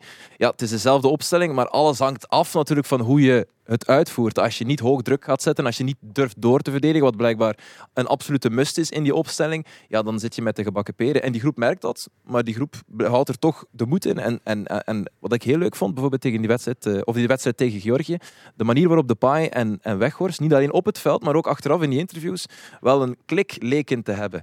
Uh, dus ik had dat nooit gedacht dat die twee zouden overeenkomen, los daarvan. En ik had het ook de paai niet nagegeven dat het zo'n type is. Maar ik vind, uh, ik vind dat er eigenlijk te weinig krediet wordt gegeven aan, uh, aan Memphis Depay. Want haal Depay weg uit Nederland en het is echt, dan is, sorry, dan is het echt een, een matig elftal. Dan, dan winnen ze hun groep niet zelfs. Maar, maar als je de vergelijking maakt met uh, het elftal dat onder Louis van Gaal die formule spelen, ja, je moet eens kijken naar de namen die daar toen in stonden. Ja, ja dat was wel anders dat, was, dat was toch nog iets anders. Die stonden toch nog iets verder, sommigen al op het einde van, van hun carrière. Dus ja, je kan wel een systeem spelen, maar ja, wie het moet uitvoeren bepaalt ook voor een groot hele succes ervan. Ja. En, uh, Frank en, de en, en, onderweg ook wel een keer geluk gehad natuurlijk, hè, met strafschoppen en zo verder. Dus dat ja, met, met Krul was het. En, en tegen, tegen Mexico daar een uh, ingebeelde penalty gekregen, Robben die nog eens ja. ging liggen enzovoort, enzovoort. Ja. En de groep wil er, zoals je zegt, als er wel het, wel het beste van maken met ja. Frank de Boer, maar hij heeft inderdaad al een paar uitschuivers gemaakt, hè, zoals ook bij de bekendmaking van de selectie. Oh, dat... Toen bleek dat de afvallers gewoon een WhatsAppje kregen met de melding dat ze er niet bij zaten. Je moet maar eens luisteren. Ja, het is een beetje een gekke situatie, want je hoort het vandaag. Ja, klopt. Dus vandaag jouw telefoon staat aan, hè? Ja, mijn telefoon staat aan. Dus, maar niet, uh, kijk ja. ook even of je een appje hebt gehad van Frank de Boer. Nee. Ja. Nee? Ja? Ja, ik heb een bericht gekregen, ja. Van wie? Ik zou je op dit moment niet selecteren voor de definitieve selectie. Dus, uh, dus de, de, de, helaas. Oh, flikker erop, man. nee, ik ben, ik ben serieus. Je mag meekijken. Ik ga op dit moment niet selecteren voor de definitieve selectie. Serieus? Ja. Uh, dit is het bericht die ik nu heb gekregen. En de rest uh, hou ik voor me wat hij nog meer gaat zeggen. Jemig, maar, maar dat wist jij toch niet? Lees je nee, ik lees het niet net. Dat uh, was El Ghazi ja, die, die, die, die dat bericht kreeg. Dat vind ik ook echt onbegrijpelijk dat hij er niet bij is. Hoe kun je die nu niet meepakken? En Promes, die pak je dan wel mee. Dat snap ik echt niet. Dat snap ik. Uh, te veel van dat soort beslissingen. Om de doelmannenkwestie dan nog maar niet te vergeten. Ja, om Sillissen niet meepakken met, omdat hij positief had getest. Um, ik vind dat ook zeer raar. Om dan, uh, je, kan doen, je moet hem uiteraard uh, opzij schuiven. Ja. Als Spanje moet doen met, met Busquets. Maar om dan meteen te zeggen geen EK... -hmm. Zeer vreemd. Ja, dat vind ik. Ja, terwijl het is niet dat je de doelman was. Net, het is niet dat ze een overschot hebben aan uh, absolute nee. topkeepers. Ja. Nee, want wie, wie gaat er nu eerst de doelman zijn? Stekelenburg gaat nu spelen. 38 ondertussen. Ja, ja, ja. ja. Krul heeft nogthans een goed seizoen gehad, maar uh, te onzeker bij, bij Nederland ja. in die voorbije matchen. Dus voor, de, de, de Nederlandse pers zegt Stekelenburg. Ja. Krediet. Het zal er niet uh, in overvloed zijn, vrees ik, voor uh, Frank de Boer als het nee. in de maar, eerste wedstrijden niet maar goed gaat. Maar het is wel zo, het is ook zo'n poelen. Hè. Je hebt Oekraïne, Oostenrijk en Noord-Macedonië. Het is op zich het is, het is, het is de minste poelen. Voilà, we mogen dat zeggen. En ze spelen thuis. Dus het is wel... De omstandigheden zijn ideaal om van een twijfelend elftal, hè, als ze meteen tegen Oekraïne, dat is dan wel de moeilijkste tegenstander, als ze daar een resultaat kunnen boeken, kunnen ze wel de wind in de zijde krijgen. En dan, mm. en dan kunnen ze groeien in een toernooi. Dus wat dat betreft heeft hij het wel mee. Ja, op, op een of andere manier heb ik toch het gevoel dat wij Belgen, ja, als wij tegen Nederland uitkomen, ik weet niet of dat uh, volgens de tabel allemaal kan, maar ik, dat kan. Ja, dat kan ja. zelfs al heeft Nederland geen topploeg, zitten wij daar nog met een soort uh, verleden dat ons oh, kan parten spelen? Wel, wel, of moeten uh, wij geen schrik meer hebben van Nederland? Wel, misschien, uh, misschien dat wij dat nog hebben, maar die spelers op het veld zeker ja. niet. Dat kan je toch vertellen. Er is geen enkele rode duivel nee. die straks in de spelerstunnel naast een, een, ploeg in het oranje staat en denkt, oelala, Nederland, daar ja. hebben we in het verleden toch altijd vaak moeilijkheden mee gehad. Dat kan ik me niet voorstellen. De, de man in de straat misschien wel, dat is iets anders. Ja. Omdat wij toch nog altijd een beeld hebben van Nederland, het voetballand bij, bij uitstek. Maar zeker wat betreft de nationale ploeg is, is onze nationale ploeg intussen de andere toch uh, ver voorbij gestoken. En, uh, goed, het, je kan een best een moeilijke wedstrijd tegen hebben, dat is weer wat anders natuurlijk. Maar het is, uh, ik kan me niet voorstellen dat deze generatie zelfbewuste wereldverdetten uit hun lood geslagen worden omdat het dan tegen Nederland is en dat dan ineens de geschiedenis gaat spelen. Nee. Okay. En omdat het, het kan dus dat dat België, wacht hier even, ze kunnen, ja, je zit natuurlijk met die derde, dus als je groepswinnaar bent, dan, dan kan je natuurlijk altijd wel ergens onderweg tegen Nederland uitkomen. Ja. Oké, okay. goed. We gaan Misschien verder. voor straks op het einde eens uitrekenen wat ze best doen. Uh, ja, waar ze ja dat zou leuk zijn. Ja, dat gaan we straks nog doen. Uh, eerst verder met groep D, met uh, Kroatië, Schotland. Allee, Noord-Macedonië. Kom, kom aan. Ah, ja, jij wou daar nog van alles over vertellen. Ja, maar hou het kort. Nee, nee, nee, Nee, laten we het passeren. Oostenrijk, Oostenrijk mijn eerste Ja, wedstrijd. maar nee, Noord-Macedonië, ik- ja, eigenlijk. Ja, ja, we weten er wat, niets wat- van. We weten er niets van, dus eh, wat gaat dat worden? Oostenrijk, eh, wat, Trik- Trik- Trik- ja, Trickovski. Ja, ik denk dat ik Trickovski moet zeggen, maar ik weet het nu niet eh, goed. Dat is een, eh, een ex-speler van, eh, Club Brugge, van Club Brugge. En Trajkovski, ex van uh, Zoltewaardigem en KV Mechelen. Ja. Die toen naar, eh, naar Palermo is gegaan, hè, denk ik. En die twee zijn erbij. Ja, die zijn erbij, maar die gaan, eh, die gaan in principe... Enfin, jawel, uh, Trickovski zal in de spits staan naast Pandev, want het grote probleem, Nestorovski was eigenlijk de, de spits die met Pandev altijd samen stond in de aanval bij de Macedoniërs van Udinese, maar die is uitgevallen. En die Elgif Elmas, dat is een heel goeie van, van Napoli. Dat is een groot talent, die op jonge leeftijd al naar, naar het buitenland is gegaan. Ardemi op zes, ook echt een, uh, ik vind eigenlijk nog de beste. Dus een, ik heb een paar wedstrijden gezien Maar van bedoel je, als je zegt de Een beste, controleur. de, de beste, die- bedoel je dan de beste van Noord-Macedonië? Ja, natuurlijk. Ja. Ja. Ja. natuurlijk. Het is het, het is het kleinste land ook qua inwonersaantal eh, in, eh, op, op dit EK. Dus uiteraard, het is de eerste keer dat ze, dat ze erbij zijn op een groot toernooi. En het was een volksfeest toen ze eh, via de, de Nations League, via die, die play-off, die finale vanuit groep D er zijn bijgeraakt. Of divisie D moeten we eigenlijk zeggen. Mhm. Dus ja, uiteraard niet al te hoge verwachtingen. Maar ik ben wel benieuwd om ze nu eens op, op grote te zien voetballen. En ik denk dat ze in staat zijn om in die groep ja, toch Oostenrijk of mm, misschien Oekraïne, misschien zelfs Nederland, een puntje af te troggelen. Dus ik denk dat de nul, dat het geen nul hoeft te zijn voor eh, Noord-Macedonië. Voilà. Weet je genoeg, Peter? Ah, Ja, ja, zeker. Oh, Maar ik zal eh, met belangstelling naar hun, eh, hun wedstrijd Ja. kijken, want ik had al een paar boze reacties van eh, in België residerende Nederlands begrijpende Noord-Macedoniërs nadat ik gezegd had, ja, het is een VW-kever in een Formule 1 race. Ja, Dus dat hebben we ooit gezegd, inderdaad, in de tribune. Dat dus ik ga dat... Ik ga dat eh, Heb je echt reacties gekregen? ja, ja. dus ik ga, dat niet, ik ga dat niet herhalen en mijn sympathie betuigen. Maar goed, het, ik, ik, begrijp, ik begrijp dat het voor dat soort landen natuurlijk geweldig is om dat te, te mogen meemaken. En dat is ook de bedoeling geweest om dus inderdaad vanuit de Nations League divisie D, hè, ergens in de buurt van de nummer 100 op de FIFA-ranking, Ja. toch aan zo'n Europees kampioenschap eh, te mogen deelnemen. Maar ik vind het altijd eh, eh, jammer dat eh, ja, ik zou zeggen, het algemene niveau toch naar beneden is gehaald, terwijl het EK net eh, altijd de absolute toplanden verenigde. Toen het nog met 16 was, vond ik, Mhm. vond ik eigenlijk eh, ideaal in plaats van, eh, van met, eh, met 24. En, en laten we niet vergeten, we hebben heel veel plezier beleefd aan, aan de IJslanders en eh, de Noord-Ieren eh, vijf jaar geleden, maar dat was dan toch vooral op de tribunes. Hè, Ja. Met, met eh, hoe heet het, eh, de Ja, de, clap of zoiets. Het hand, De Viking- het ritmische Ja. handgeklap. En eh, Will Grigg die on fire was. Ja. Ja. Van de, het voetbal van IJsland en eh, Noord-Ierland werden we toch niet wild. Nee, dat is waar. Goed, we hebben eh, Noord-Macedonië ook behandeld. Dan kunnen we nu verder met groep D met, dus zoals ik zei, Kroatië, Schotland, Tsjechië en Engeland.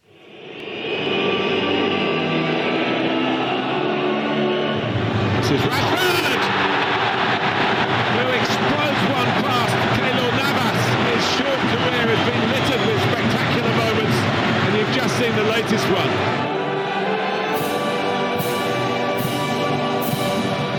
And he's got it through. It's Jadon Sancho. What a huge moment for him. Floated in by Young. Hassan got across,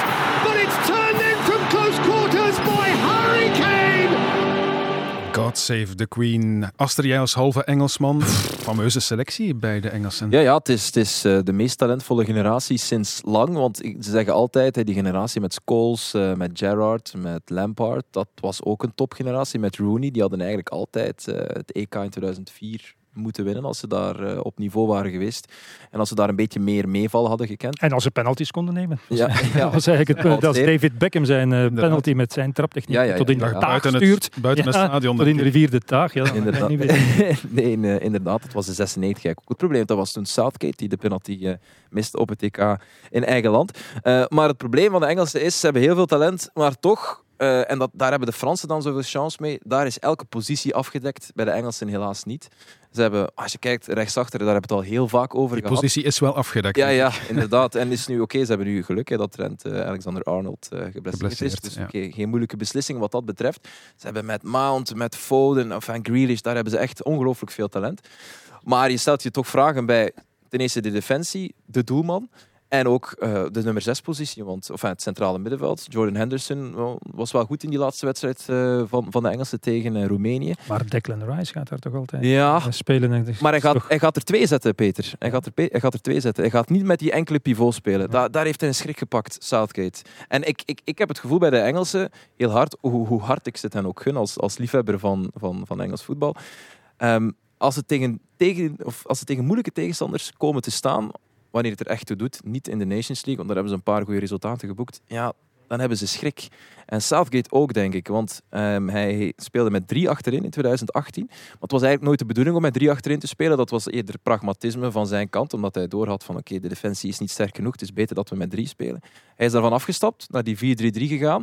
Maar gaandeweg, en vorig jaar is hij daarmee begonnen, is hij daar toch terug mee beginnen sleutelen, omdat hij merkte, onder andere tegen, uh, tegen kleinere landen waar hij toen met de 4-3-3 goede resultaten boekte, ja, we krijgen wel veel schoten binnen. Dus onder andere tegen België, tegen Denemarken, is hij terug naar een driemansverdediging gegrepen, of heeft hij ernaar gegrepen. Dat ging dan toch weer niet optimaal, dus heeft hij nu een soort van hybride oplossing gevonden, die 4-3-3 met de driehoek met de punt naar voren. En dan zal hij met en Rice en Henderson moeten spelen. En stel me nog maar de vraag, om na deze lange uitleg een einde te maken, uh, hoe fit hij is en hoe, mm. uh, hoe goed hij is. Uh, hetzelfde probleem, hij is minder lang oud en de blessure was minder zwaar dan, maar hij heeft van begin februari niet gespeeld. Toen mm -hmm. nu dan hij een invalbeurt maakte en ook nog eens een penalty ja, niet mocht nemen en hem dan ook nog een keer, ja.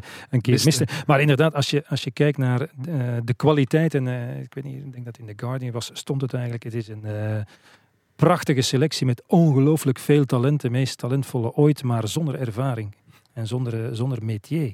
En, en uh, ik vind de doelman inderdaad een probleem. Heeft zich op het einde van het seizoen wel een beetje ja, ja. gepakt. Want ja. tot dan was zijn enige opmerkelijke daad uh, uh, Van Dijk, Van Dijk. Uh, liquideren. En tegen Oostenrijk was hij ook goed. In uh, twee oefenmatchen geleden was dus, hij ook goed. Ja. Dus oké. Okay. En, en die Henderson van wie ik dacht, ah, misschien heeft Engeland straks weer een goede doelman. Kan nog zijn, maar hij is er ook nog niet klaar voor hem van Man United. Speelt niet, ja. Nee, nee. Dus heeft zich toch niet kunnen opwerpen waar hij de kans had om, om de Gea definitief te parkeren. En, en achterin zal het er toch van afhangen, denk ik, of Maguire fit ja. is. Want ik weet hier bij ons, en ook op deze plek wordt er vaak laatdunkend gedaan over Harry Maguire. En dat heeft dan te maken met zijn transfersom. Maar ja, het is toch ook nog altijd een zeer solide, goede echt goede verdediger die heel belangrijk is, ook voor Stones. Want die had nu zijn beste seizoen in lange tijd, eigenlijk sinds hij bij City is. Maar maakt dan toch een fout ja. in een interland in maart, waardoor dat dan plots boven komt. En ik denk dat tegen Sto Polen was dat. Ja, nee, tegen ja. Polen. En ik denk dat, dat Stones, om Stones goed te kunnen zijn, hij dan, uh, bij wijze van spreken, weer Ruben Diaz naast zich nodig heeft. Ja. En dat in de persoon van, van Maguire. Maguire. Ja, die kennen elkaar ook. Ja, die hebben al sinds de jeugd een uh, partnership. Maar als je kijkt, op, op de linkerflank bijvoorbeeld, kunnen ze kiezen tussen Chilwell, die was outstanding in de Champions League finale, en Shaw, die misschien wel zijn allerbeste seizoen ooit speelt. Als je kijkt wat ze op rechts kunnen zetten, Ja. met, met, Reece James, ook outstanding Mhm, mhm. in de finale van de Champions League. Je hebt, je hebt Walker daar, je hebt Trippier, die kampioen van Kampioen Spanje. van Spanje. Dus allee, ik wil maar zeggen, ja, en als je dan kijkt wat ze offensief in stelling kunnen brengen, Mhm. hè, en je bent mijn, mijn ik ga niet zeggen all-time favorite, maar wel een van de voetballers op wie ik dan verliefd geworden ben, Jude Bellingham nog vergeten, die er wellicht niet gaat instaan. Ja, maar pas op. Ja, misschien wel. Ja. Ik verwacht hem eigenlijk Dus, wel. dus als je dat ziet, en je kan ook nog die jonge Saka een keer ertussen gooien. Want niet vergeten, we mogen vijf wissels doorvoeren. En zes. Dat geeft, dat Ja, ja, is een groot en belangrijk Ja. verschil met vorige kampioenschappen aan het einde van zo'n zwaar seizoen. Je kan vijf spelers, en als je de verlenging Ja. gaat, zes spelers veranderen. Dat wil zeggen, de helft van je elftal. Dus die, die weelde die je gaat hebben, sommige ploegen wel, andere niet, gaat belangrijk zijn naarmate een wedstrijd vordert en ze moet, moet beslist worden. Eh, Want je hebt ze allemaal opgezocht. Als je Mount en Foden en Sancho eh, in een elftal kan inbrengen. En, je En hebt voor- Grealish. en, en Grealish. En je hebt voorin Harry Kane staan. Ja. En je kan Rashford en Sterling inbrengen op dat moment. Ja, wel die, die de- en, Ja. en, je, en je mag misschien zes van je zeven wedstrijden op Wembley spelen voor eigen publiek. Ja, dan ben je voor mij toch ook een van, van, eh, van de outsiders. Ja, alleen het Geweldig, enige, geweldig elftal als je het zo hoort. Ja, ja, alleen ja. het enige probleem is nu, ze waren naar het wereldkampioenschap gegaan in, in eh, Rusland zonder verwachtingen. Ja. Hè? En, en dus, ja, ze dachten eigenlijk, bij wijze van spreken, na de eerste ronde komen we naar huis of achtste finale. En ze hebben daar buiten verwachting goed gedaan. De hele sfeer was positief. Eh, eh, Gareth Southgate was een, een eh, nieuwe icoon. Het was de, de waistcoat year, zoals ze dat noemen. Ja. Weet van die de Barburkers aan. Ja. Eh, dus hij was, en dat is allemaal veranderd natuurlijk. De, die hele horde aan ex-voetballers die duur betaald worden om scherp te zijn. Uh, wij zijn dat uh, zonder dat we daarvoor duur betalen. die, die zit nu al bovenop en alle keuzes worden becommentarieerd en, en alles wat hij doet en zegt wordt in vraag gesteld en dat trekt zich natuurlijk door. Dus de druk op Southgate en op dit elftal gaat gigantisch zijn. Ook omdat ze dan uh, al die thuiswedstrijden spelen. En ik Ja. weet niet of ze klaar zijn om daarmee om te gaan. Nee, en je hebt toch ook nog, ah, ik herinner me toch ook nog altijd op het WK 2018, begonnen ze goed tegen Colombia. Daarna hadden de Colombianen door, oei, dit is hoe de Engelsen het aanpakken. Er, was, kwam een tactische tegenzet, had er geen verhaal op eh, Southgate. Hetzelfde tegen Kroatië, waar ze eh, met, een, met één been al in de finale stonden na die vrije trap van, eh, van Trippier. Daarna groeiden de Kroaten wel in de wedstrijd. Dus ik wil wel eens zien, of ik wil wel eens een tegenzet zien van, van, van Southgate. Dat hebben we eigenlijk nog niet gehad. En dat blijft toch ook een vraagteken in, in de Engelse pers. Ik vind overigens eh, Southgate, als we het hebben over een goed uithangbord zijn van een, eh, van een voetbalbond, dat is hij wel. Ik vind hem altijd over diverse onderwerpen, moeilijke thema's, ook zoals racisme bijvoorbeeld, vind ik hem altijd zeer eloquent. Echt, echt. En oké, je hebt met Roberto Martinez, die kan het ook goed uitleggen, eh, bij wijze van spreken, maar dat is toch vaak op een, een vervelendere manier dan een Southgate die wel altijd zegt waar het op staat. En, en geen moeilijk thema uit de weg gaat. Minder mooi En het niet altijd mooi... Ja, nee, voilà. Hij, hij stelt het niet mooier voor dan het is. En hij durft beslissingen nemen. Want ik denk dat hij Trent had thuisgelaten sowieso. Dat, dat, dat denk ik. En dat is, dat is een moeilijke beslissing natuurlijk. Ja. Nog één woordje over Harry Kane. Jij noemt eh, Romelu Lukaku uiteraard terecht als potentiële topschutter op het EK. Maar is Harry Kane dat ook niet? Want die scoort altijd, overal. Uiteraard, die zijn er Ja. ook. Ja. En Lewandowski, maar die speelt dan in een minder goede ploeg. Voilà. Maar, maar Ja. ja. uiteraard is eh, Harry Kane. En het, is, het is een fenomeen. En, en eh, het enige wat, eh, wat hij misschien kan bezwaren, maar goed, ik ken, eh, ken hem daarvoor natuurlijk niet, niet goed genoeg. Dat is ja, waar gaat hij naartoe? Zijn toekomst is wat onzeker. Hij heeft zijn, zijn opzeg gedaan bij, bij Tottenham. Dus misschien dat dat hem een beetje bezighoudt. Maar nee, het is, het is een voorbeeld, prof. en, en, oh, ja, Hij lijkt me mentaal ook wel echt, ja, echt sterk. Een van de, van de allerbeste spitsen van de wereld, zo eenvoudig is het. Dus dat voeg je daar, zoals ik dat straks al zei, er allemaal nog een keer aan toe. Dus, Mhm. En vooral, Peter, hè, je zegt topschutter, maar dit seizoen ook assistenkoning in de Premier League. Hey, maar dat, is, Ja. dat is ongelooflijk. Als is zeker- koning is straf, maar hij heeft altijd al ook veel assists gehad. Ja. En nu dus inderdaad straffer dan, eh, dan de Bruine, bij wijze van spreken. Ja. En hij kan het, hè. we hebben gezien met Son bij, bij Spurs, hij heeft de helft van, van Son zijn goals aangegeven. Hij, hij zakt in, speelt hem meteen door. Dat is toch geweldig als je dat kan doen met een, met een Rashford of een Sterling die on the shoulder speelt, het, zoals, zoals ze daar zeggen, Ja. op het randje. Dus, oké. En ze hebben nog een probleem, de Engelsen. En dat is? De Schotten zitten in de groep. En wordt dat lastig? Eh, wel, eh, ik zou zeggen, voor, om het even, welke andere ploeg niet noodzakelijk, maar voor Ja. Engeland wel natuurlijk. Want die Schotten zijn al 150 jaar maar bezig met één wedstrijd en dat is tegen de Engelsen. En die hebben zich nu voor het eerst in eh, eh, bijna een kwart eeuw nog eens geplaatst voor een groot toernooi, voor een Europees eh, kampioenschap. Eh, en ze willen nog een keer revanche voor die verloren wedstrijd op het EK 96, waar ze bij 1-1 penalty gemist en dan toch eh, 2-0 verloren. Dus die Schotten zijn al sinds de loting, sinds bekend is dat ze in de groep met de Engelsen met één wedstrijd bezig. En ze willen graag ook naar de tweede ronde, maar ze willen natuurlijk de Engelsen kloppen. eh, Ja, en dus dat, dat is... Maar en in tegenstelling tot Nederland zullen zij misschien wel een goed gevoel overgehouden hebben aan die, wat was het, 2-2? hè? Ja, ja, ja, ja, ja, ja, maar die, die hebben een goede, goede twee jaar erop zitten onder Mm. Steve Klaar, wat, wat, wat wel een, ook een heel goede coach is. En die is tactisch wel heel sterk. Dus Ja, want die, wordt het die probleem. speelt goed in op wat zijn ploeg kan. En dat is niet zoveel. Nee, ik heb nee. die wedstrijden tegen... Nee, nee, nee, maar dat is echt Ik waar heb die wedstrijden tegen de Belgen uiteraard becommentarieerd en dat was... enfin, ik vond dat ronduit zwak eigenlijk, Schotland. En dat was teleurstellend. Hampden Park liep niet eens helemaal meer vol. Eh, en, en ja, die is dus voor het WK, eh, Mhm. of voor het EK nu was het, al die uh, voorrondes die door elkaar lopen. Ja, voor Mhm. dit EK was het. Voor dit EK. Eh, en, en ja, dat was gewoon zeer matig. En je hebt natuurlijk eh, eh, Robertson en, eh, en Tierney. Maar ja. Hij heeft daarvoor een, hij heeft daarvoor een flinke oplossing gezocht. Want ja, wie van de twee? Nee, allebei. De ene speelt dan centraal in die driemans defensie. Ja, en Tierney- Je hebt nog Tominay natuurlijk. Mhm. Ja, is echt wel, echt wel een... eh, En de beste nog, John McGinn. Vind ik de beste. Vind ik, en vind... is wel een beetje geblesseerd, of niet? Is dat zo? Ah, oei, dat heb ik niet gezien. Ja. Nee, maar hij zal, wel, hij zal wel fit geraken. Maar ik wil maar zeggen, dat is wel zo'n ploeg, zoals Wales dat ook gedaan heeft op- het TK 2016, die focussen en zeggen dat is, dat is onze dag. Dus eh, Wembley gaat overspoeld worden eh, door mannen met, eh, zeg het eens, met eh, doedelzakken Ah, en de rokken aan. En, en rokken. En er gaat, een, er gaat een geweldige sfeer heersen. En die ploeg, ik voorspel het nu, ja, daar zijn we al.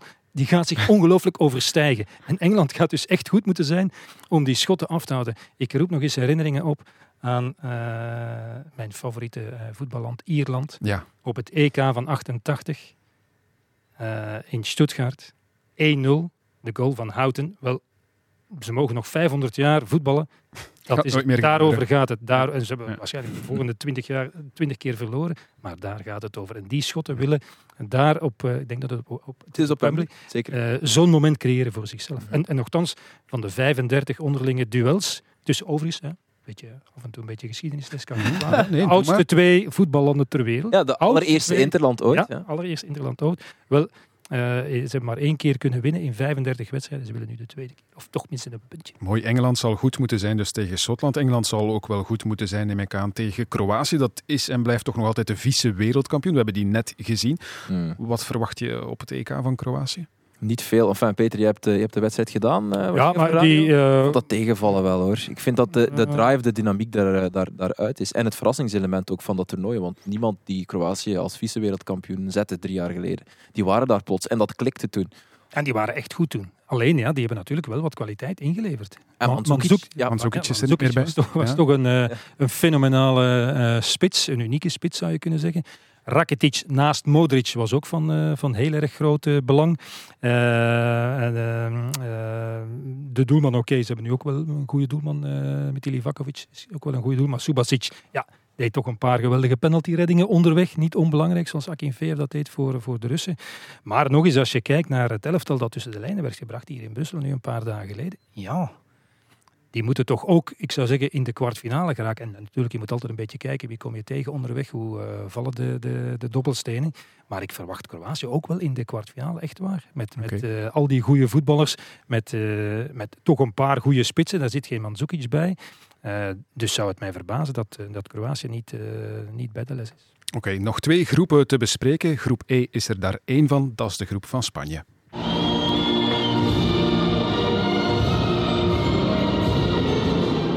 Aquí se viene otra vez España. ¡Está! ¡Golazo! ¡Gol! ¡Miquel! ¡Miquel Oyarzabal!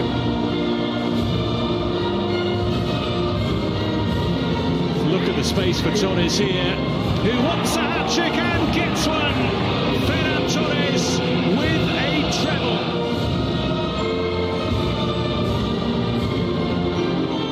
Aquí la viene metiendo Ruiz, el centro viene cerrado, atención, el cabezazo.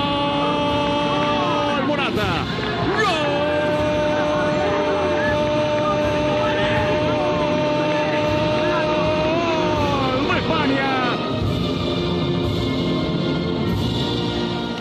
Computerwetenschappers van de KU Leuven hebben voorspeld dat eh, Spanje de finale van het EK zal spelen en die zal verliezen van België. Wij hebben geen computerwetenschappers nodig, want wat? wij hebben een supervoorspeller Peter van den Berg natuurlijk. Maar Spanje in de finale, dat is wat hoog gegrepen misschien toch? Eh, wellicht wel. Ik moet eh, zeggen, ik zag Spanje tegen Portugal en dat- dat beviel mij zeer. Eh, de manier waarop Ja. eh, Spanje voetbalde tegen Portugal, daar hebben we het dan straks over, toch een zeer sterk elftal. Ja, dat was echt eh, heel erg goed. En, en ja, natuurlijk, hun voorbereiding is nu wel verschrikkelijk verstoord hè, door, door de, De coronabesmetting. ja, de coronabesmetting van, van Busquets. de ene aanvoerder was al kwijt, Ramos, nu moet ook de andere. En hoe je het ook draait of keert, Busquets blijft nog altijd wel een zeer belangrijke schakel in dit elftal. Ja, Oké, je kan Rodri desnoods wel op die, Mhm. op die positie zetten. Maar ehm, eh, wat vooral een probleem is, je hebt een oefenwedstrijd moeten laten schieten en je kan niet trainen. Ja, je kan natuurlijk zeggen, ja, maar goed, eh, ze hebben natuurlijk allemaal gespeeld. Ja, als, als een hele trainingsweek onbelangrijk is, dan kom je niet zo vroeg samen natuurlijk. Dus ik denk dat dat eh, toch wel een rol gaat spelen. Maar als je, als je kijkt naar het elftal, ja, en het voetbal dat ze speelden met een goede Morata voorin, ja, die heeft toch ook weer zijn doelpunten gemaakt. Ik heb het hier ergens genoteerd als ik het vind. Hij heeft 20. nog 20 doelpunten Ja. gemaakt voor, voor Juve. Je hebt eh, Gerard Moreno, die zijn beste seizoen ooit heeft gehad. Heeft er 23 gemaakt in, in eh, La Liga. Hij heeft En- er 30 gemaakt eh, heel het seizoen. over het hele met Europa ja, over, ja, over, over La Liga bedoel Ja, ik. En, en je kijkt naar, naar de namen. Je hebt, je hebt Pau Torres, staat toch op de lijst van, van vele grote clubs. Hè. De man van Villarreal centraal achterin. Laporte heeft toch ook ja, een goede periode gehad. Is er uiteindelijk dan wel weer uitgegaan bij... Een belangrijk toernooi voor Laporte. Ja. Eh, eh, eh, ik- vind Simon een goede doelman. Hè, Wat mij betreft mag hij de voorkeur krijgen op De Gea. Maar af en toe gaat wel nog het licht uit, moet ik zeggen. Eh, zoals tegen Portugal twee, drie keer. begon Ja, ja, ja, dat is waar. Ja, dribbelen in het eigen strafschopgebied, dat leek me toch een beetje, een beetje gevaarlijk. Maar ja, je hebt ook mannen van, van Atletico Madrid met Koke. Met Llorente. Dus het is, het is wat mij betreft een eh, echt goed, zeer gebalanceerd, eh, goed uitgebalanceerd elftal. En de beste van allemaal zou moeten zijn, en heeft een sterk einde van het seizoen gehad dat hij misschien kan doortrekken. Het moet zijn toernooi, want Thiago Alcantara van, eh, van eh, Liverpool. De beste? Dus Ferran. Ferran Torres vind ik ook. eh, dus hij, hij- volgens mij gaat hij een, een nieuwe dynamiek geven aan dit Spanje. Omdat ze bij Spanje traditioneel weinig jongens hebben met diepgang. Dat heeft hij in overvloed. Dus ja, nee. Maar ik, ik vind het, ik vind het te, ver- te, te, te ver gaan om, om ze in de finale te zetten. Dus dat is op basis van, eh, van gegevens. Dat, dat zal dan wel.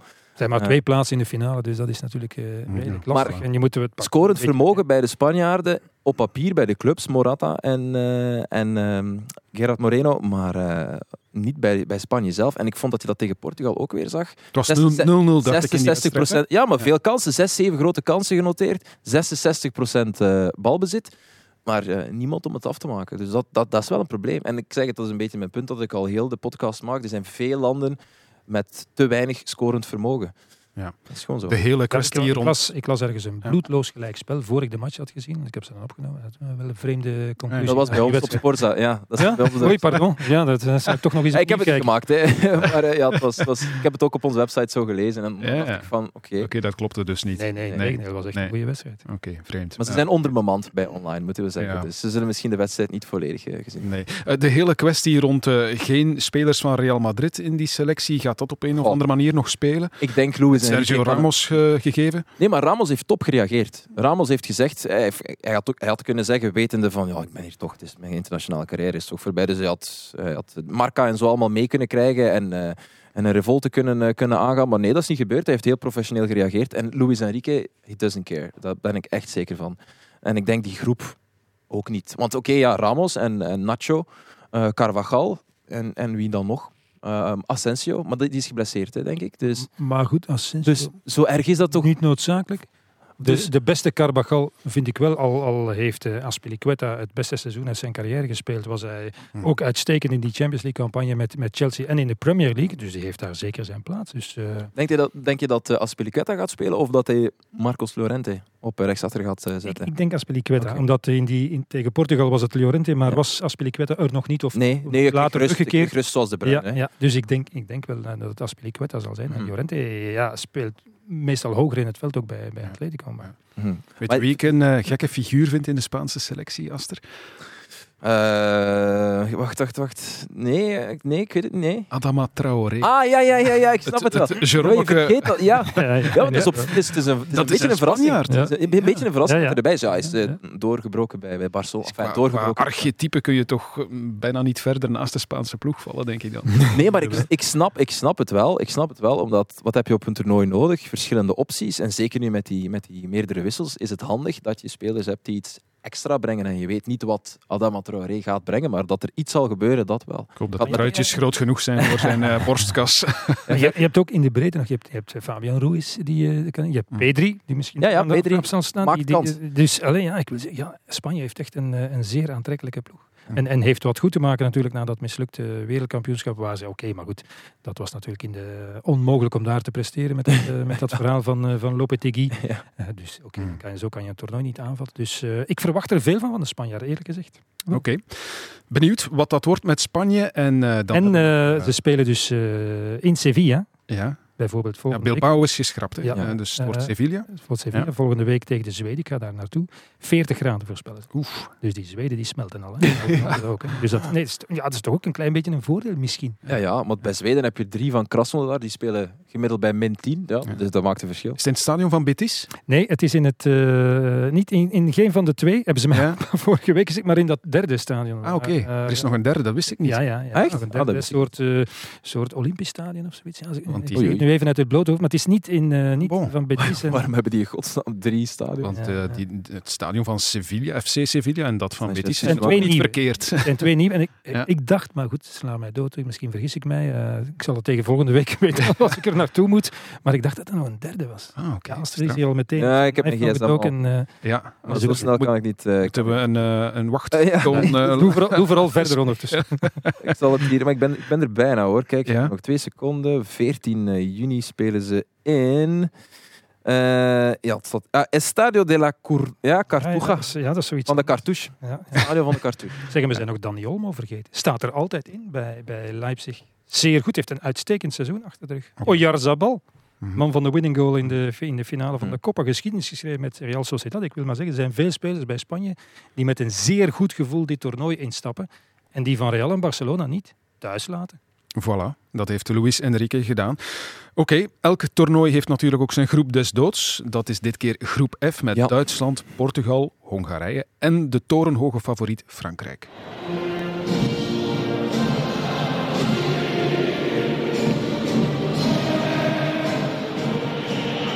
Et le voilà Et le voilà le 22e but en équipe de France sous ce maillot bleu pour Antoine Griezmann.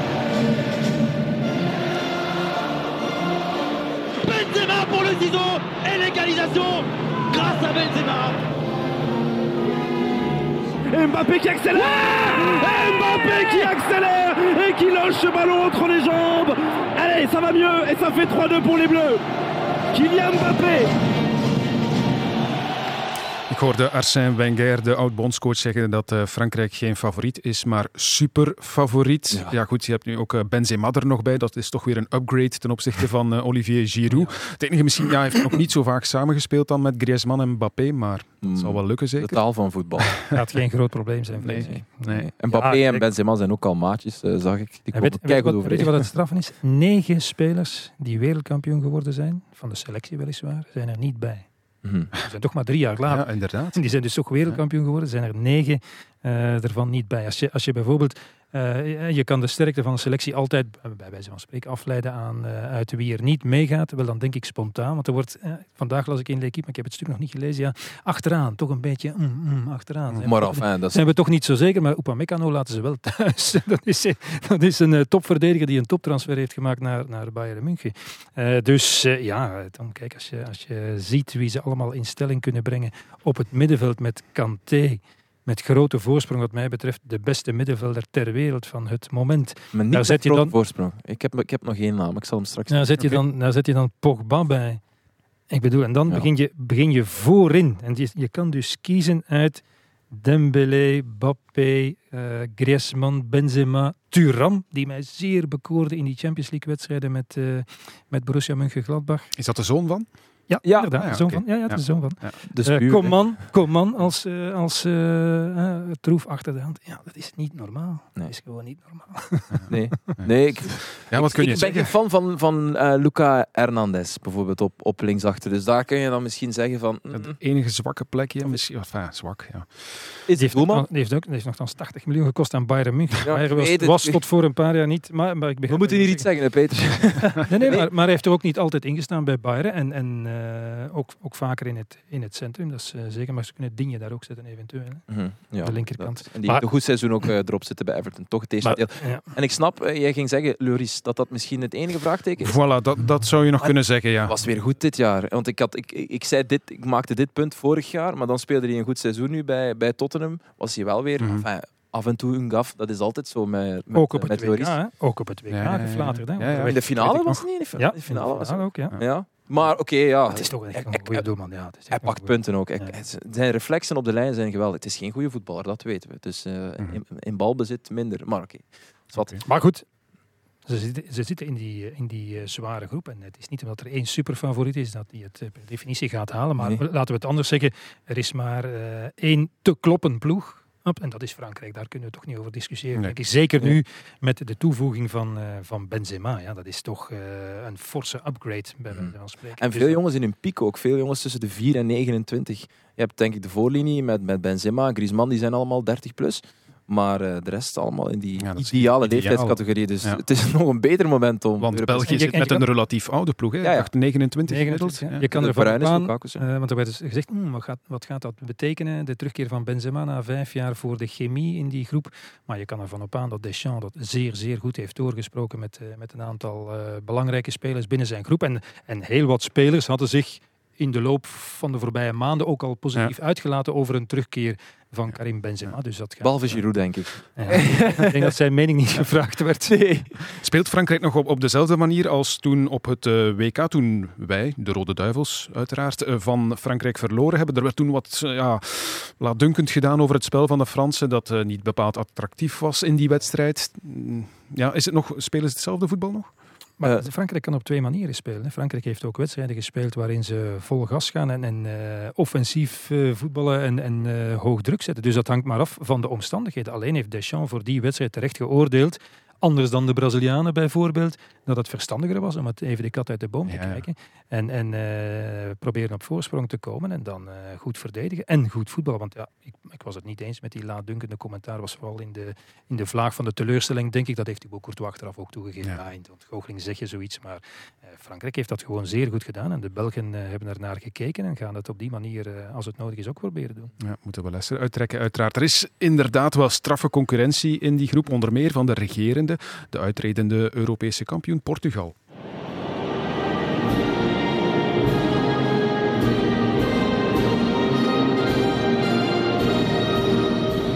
Assistência, Bruno Fernandes para golo!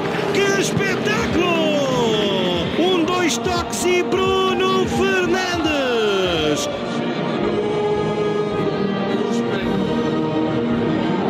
Área, toque de primeiro de Bernardo Silva, William, remate de João Félix, 7 a 0 para Portugal, Félix faz o sétimo gol.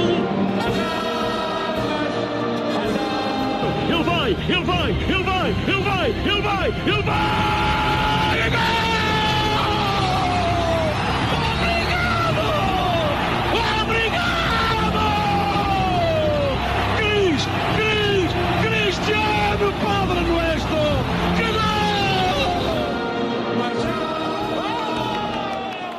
We kunnen er nog wat van leren. Ja. Overigens, uh, in de strijd om het uh, ja. populairste of mooiste volkslied ja. staan de Portugezen ook van boven. Hè. Ja, maar ik, ik zet toch op Italië nog altijd op mee het uh, koppeloton. Ja. ja.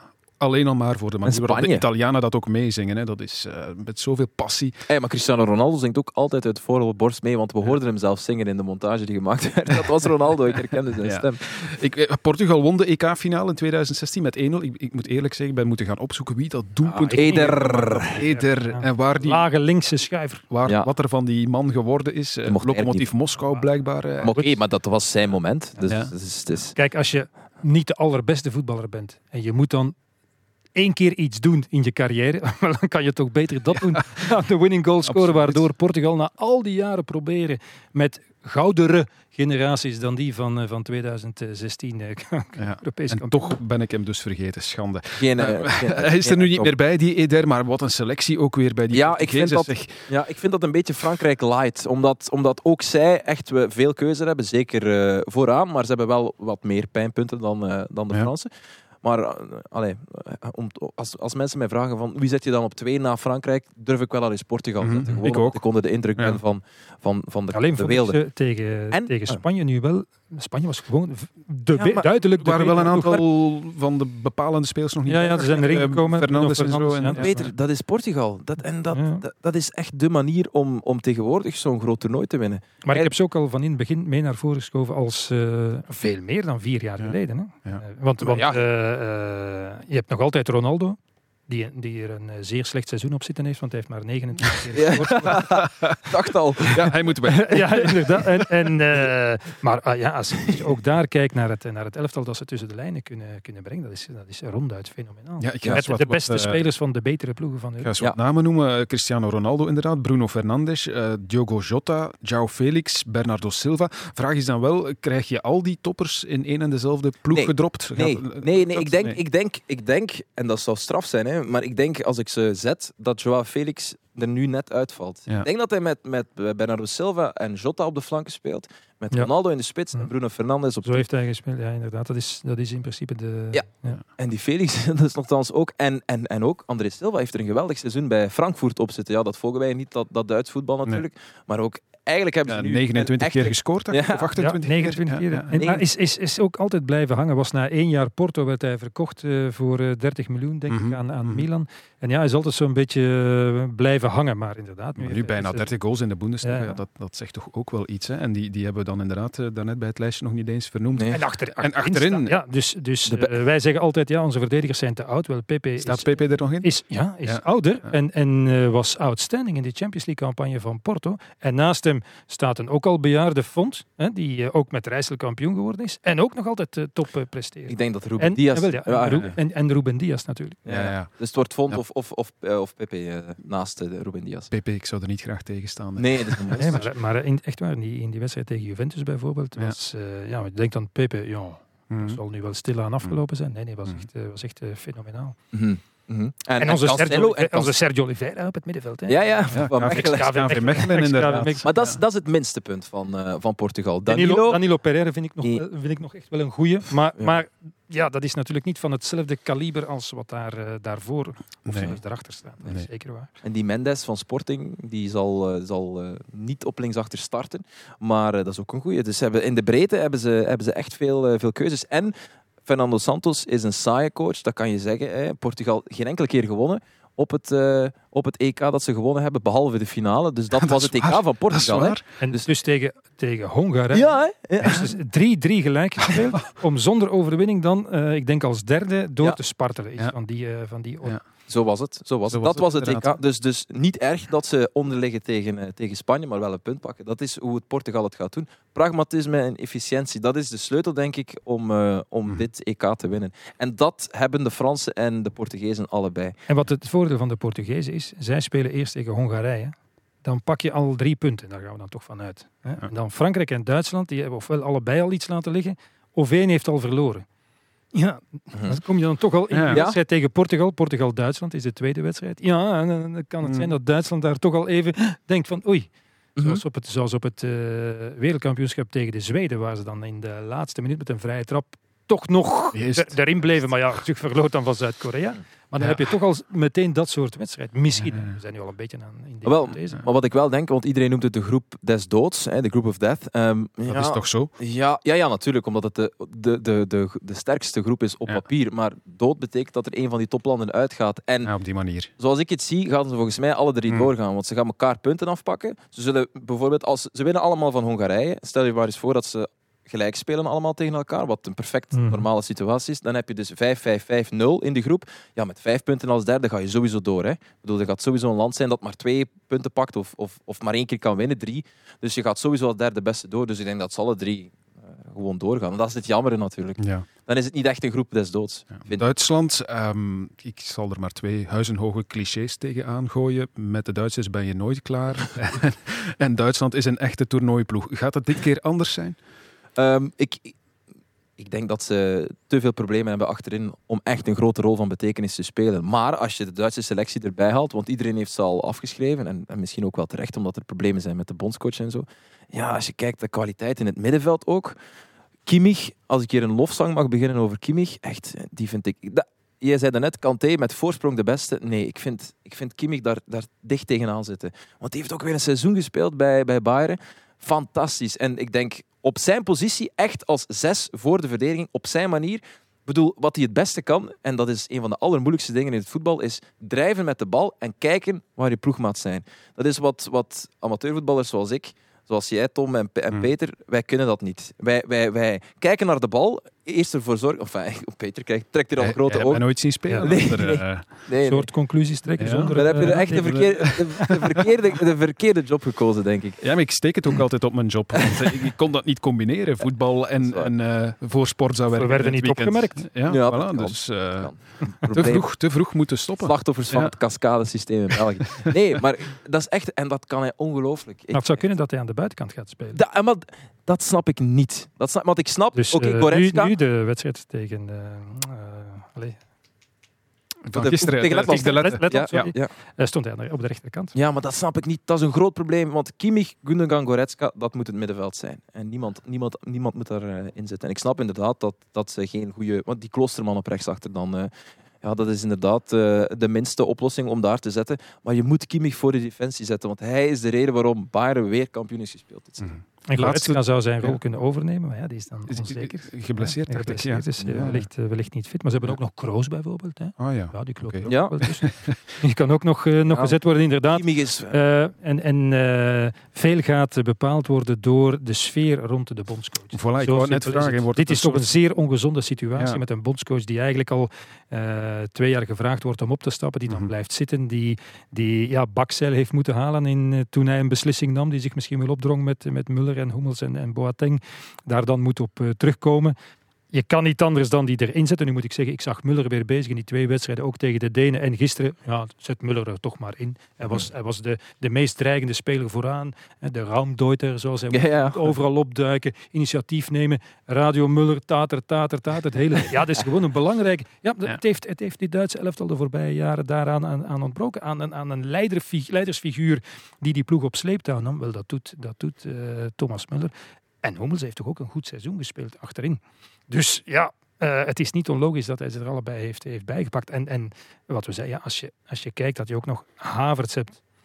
Hè? Je kan Werner ook nog, nog zetten. Je hebt, je hebt misschien nog, je hebt Sané, je hebt misschien nog die. Ja, ja. maar Sané, dan denk ik al, ja, doe eens wat Sané. Dus ik, ik zit naar een match, eh, echt. Maar Maar, moeilijk, ik zit naar een wedstrijd van Bayern München te Wel kijken. gescoord tegen de letten. Bij- bijvoorbeeld tegen, eh, tegen Paris Saint-Germain. En honderd keer aan een actie begonnen. Ja, en ja. ik zeg, ja, doe nu eens wat, Leroy Sané. Doe nu eens wat. Bij, Maar- ze was hebben- verbluffend. Hè. Dus Vond hij bij City ook- gewoon. Ja, ja. Maar, Ja. maar ze hebben misschien met Musiala, die de verrassing van, het, Mhm. van het toernooi kan. Ja. Dus ja, ze hebben, ze hebben best wel eh, heel veel kwaliteit om ook kwartfinale te spelen. Eh, maar ja, de vraag blijft, eh, hoe gaat de sfeer zijn rond de ploeg? Want er is veel doemdenkerij eigenlijk. Ik, Ja. zou zeggen, ik had nog ter 11 uur Hansi Flick genomen. Maar goed, Mm. eh, nadat hij bij Bayern München toch vertrokken is. Maar zo werkt het natuurlijk niet. En dan denk ik nog één ding. Je zult maar een Hongaar zijn straks. Nee, nee, dat is niet waar. Die, die kijken er enorm naar uit. Het enige stadion waar aan 100% capaciteit zal gevoetbald worden. Victor Orban die heeft daarvoor voor gezorgd. Ja. Dus het zullen alleen maar Ja, ik moet gevaccineerden. zeggen, dat is de beste coronamanager ter wereld. Victor Orban. Ja, echt waar. Hè? Ja, ja, die, weet kan je op van rekenen. die weet van aanpakken hoor. Ja.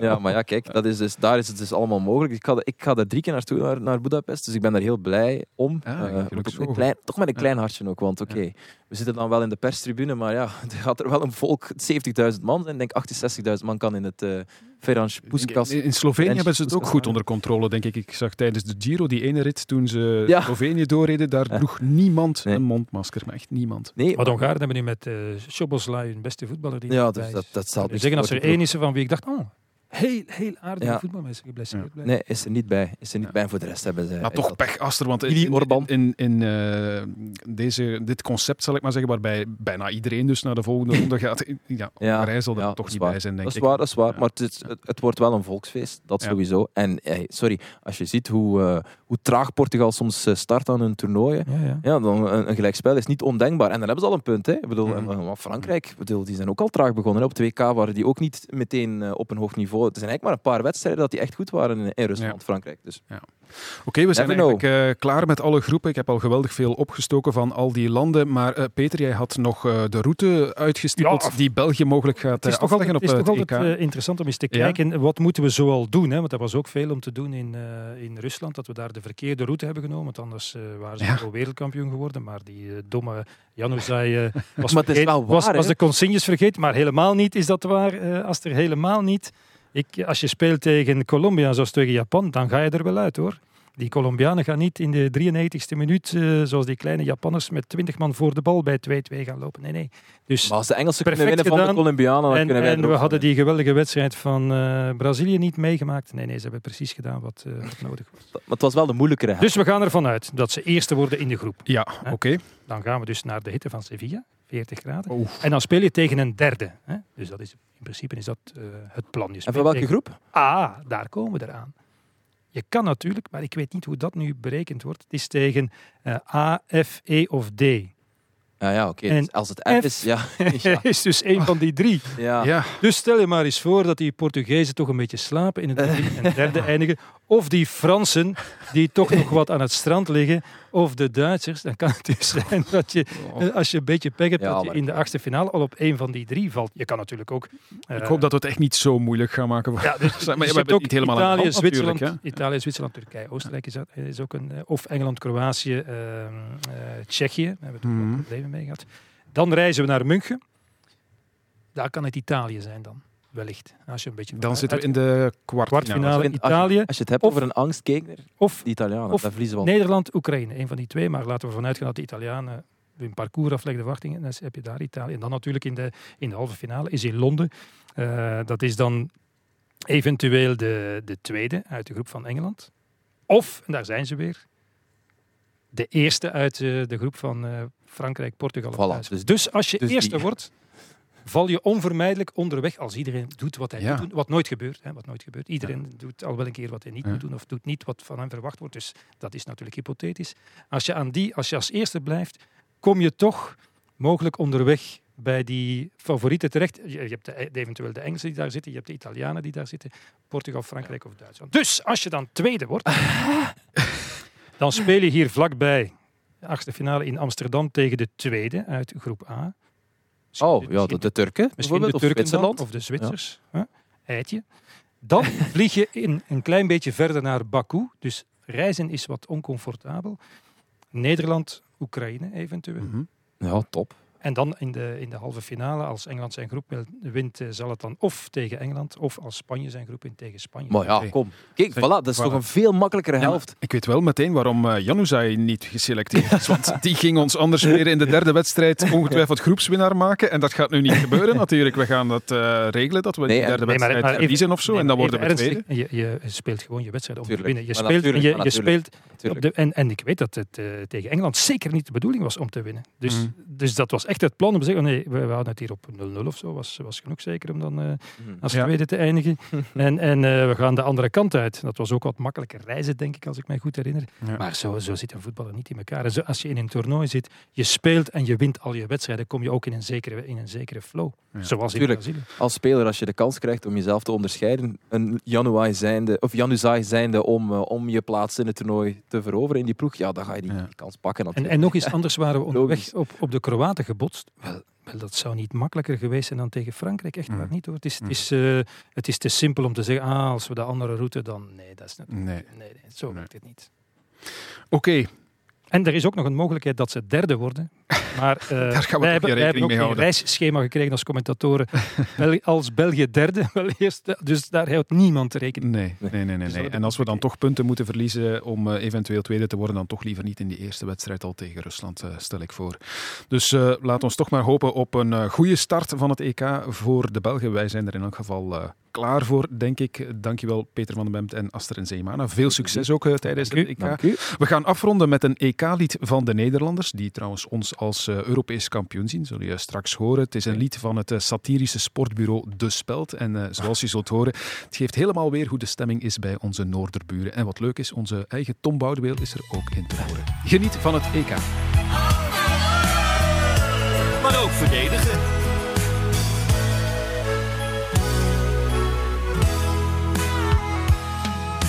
Zeven lange jaren was Oranje er niet bij.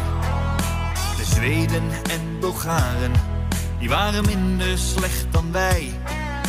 En ondanks alle kansen werd het keer op keer verknald. Met Vincent fucking Jansen en Jairo Riedewald. Maar in de tunnel schijnt weer licht. Ja, ja. Want de subtop, ja, die is in zicht. Oh, we komen tot de achtste finale. Het is absoluut het maximale, dit is ons niveau. En dat is wel prima zo. Ja, we komen tot de achtste finale. Het is absoluut wel even palen, maar niks aan te doen. En België wordt kampioen. Tegen Oekraïne we er één.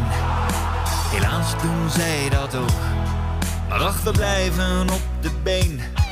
En het gaat al ietsje beter tegen Oostenrijk. Frenkie scoort een hat maar toch spelen we gelijk. Maar we gaan door als beste nummer drie. Goed gedaan, Frank. Na een remise tegen Noord-Macedonië. Oh, we komen tot de achtste finale. Het is absoluut het maximale, dit is ons niveau. Ja. En dat is wel prima zo. Ja, we komen tot de achtste finale. Het is absoluut wel even balen, maar niks aan te doen. En België wordt kampioen. Naar Dumfries was de bedoeling, maar die had daar niet op gerekend. En dus is het een ingooi voor Oekraïne. Frenkie de Jong speelt de bal. Heel goed naar Steven Berghuis. Steven Berghuis neemt de bal aan. Steven Berghuis! Steven Berghuis! Steven Berghuis! Steven Berghuis! Naast. Vrije trap nu op een veelbelovende plek. Dit kon nog wel eens zo'n moment worden. Daar komt de aanloop en in de muur. De scheidsrechter kijkt op zijn klok en daar is het eindsignaal. 1-1. Een uitslag waar beide ploegen mee kunnen leven. Lukaku, hij gaat binnen. Lukaku doet het voor de Rode Duivels. Europees kampioen, jawel. Tot de 16 liep het aardig. Het was bij vlagen attractief.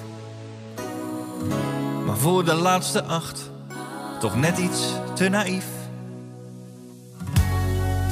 Maar niemand die daarom maalt. Want de KNVB-doelstelling is gehaald. Ja, de buiten is binnen, dames en heren. Want we komen tot de achtste finale. Het is absoluut het maximale, dit is ons niveau. En dat is wel prima zo, want we komen tot de achtste finale. Het is absoluut wel even balen, maar niks aan te doen.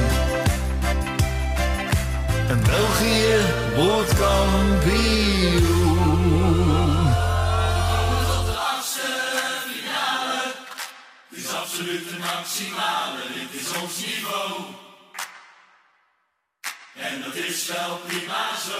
Ja, we komen tot de achtste finale. Het is absoluut wel even balen, maar niets aan te doen.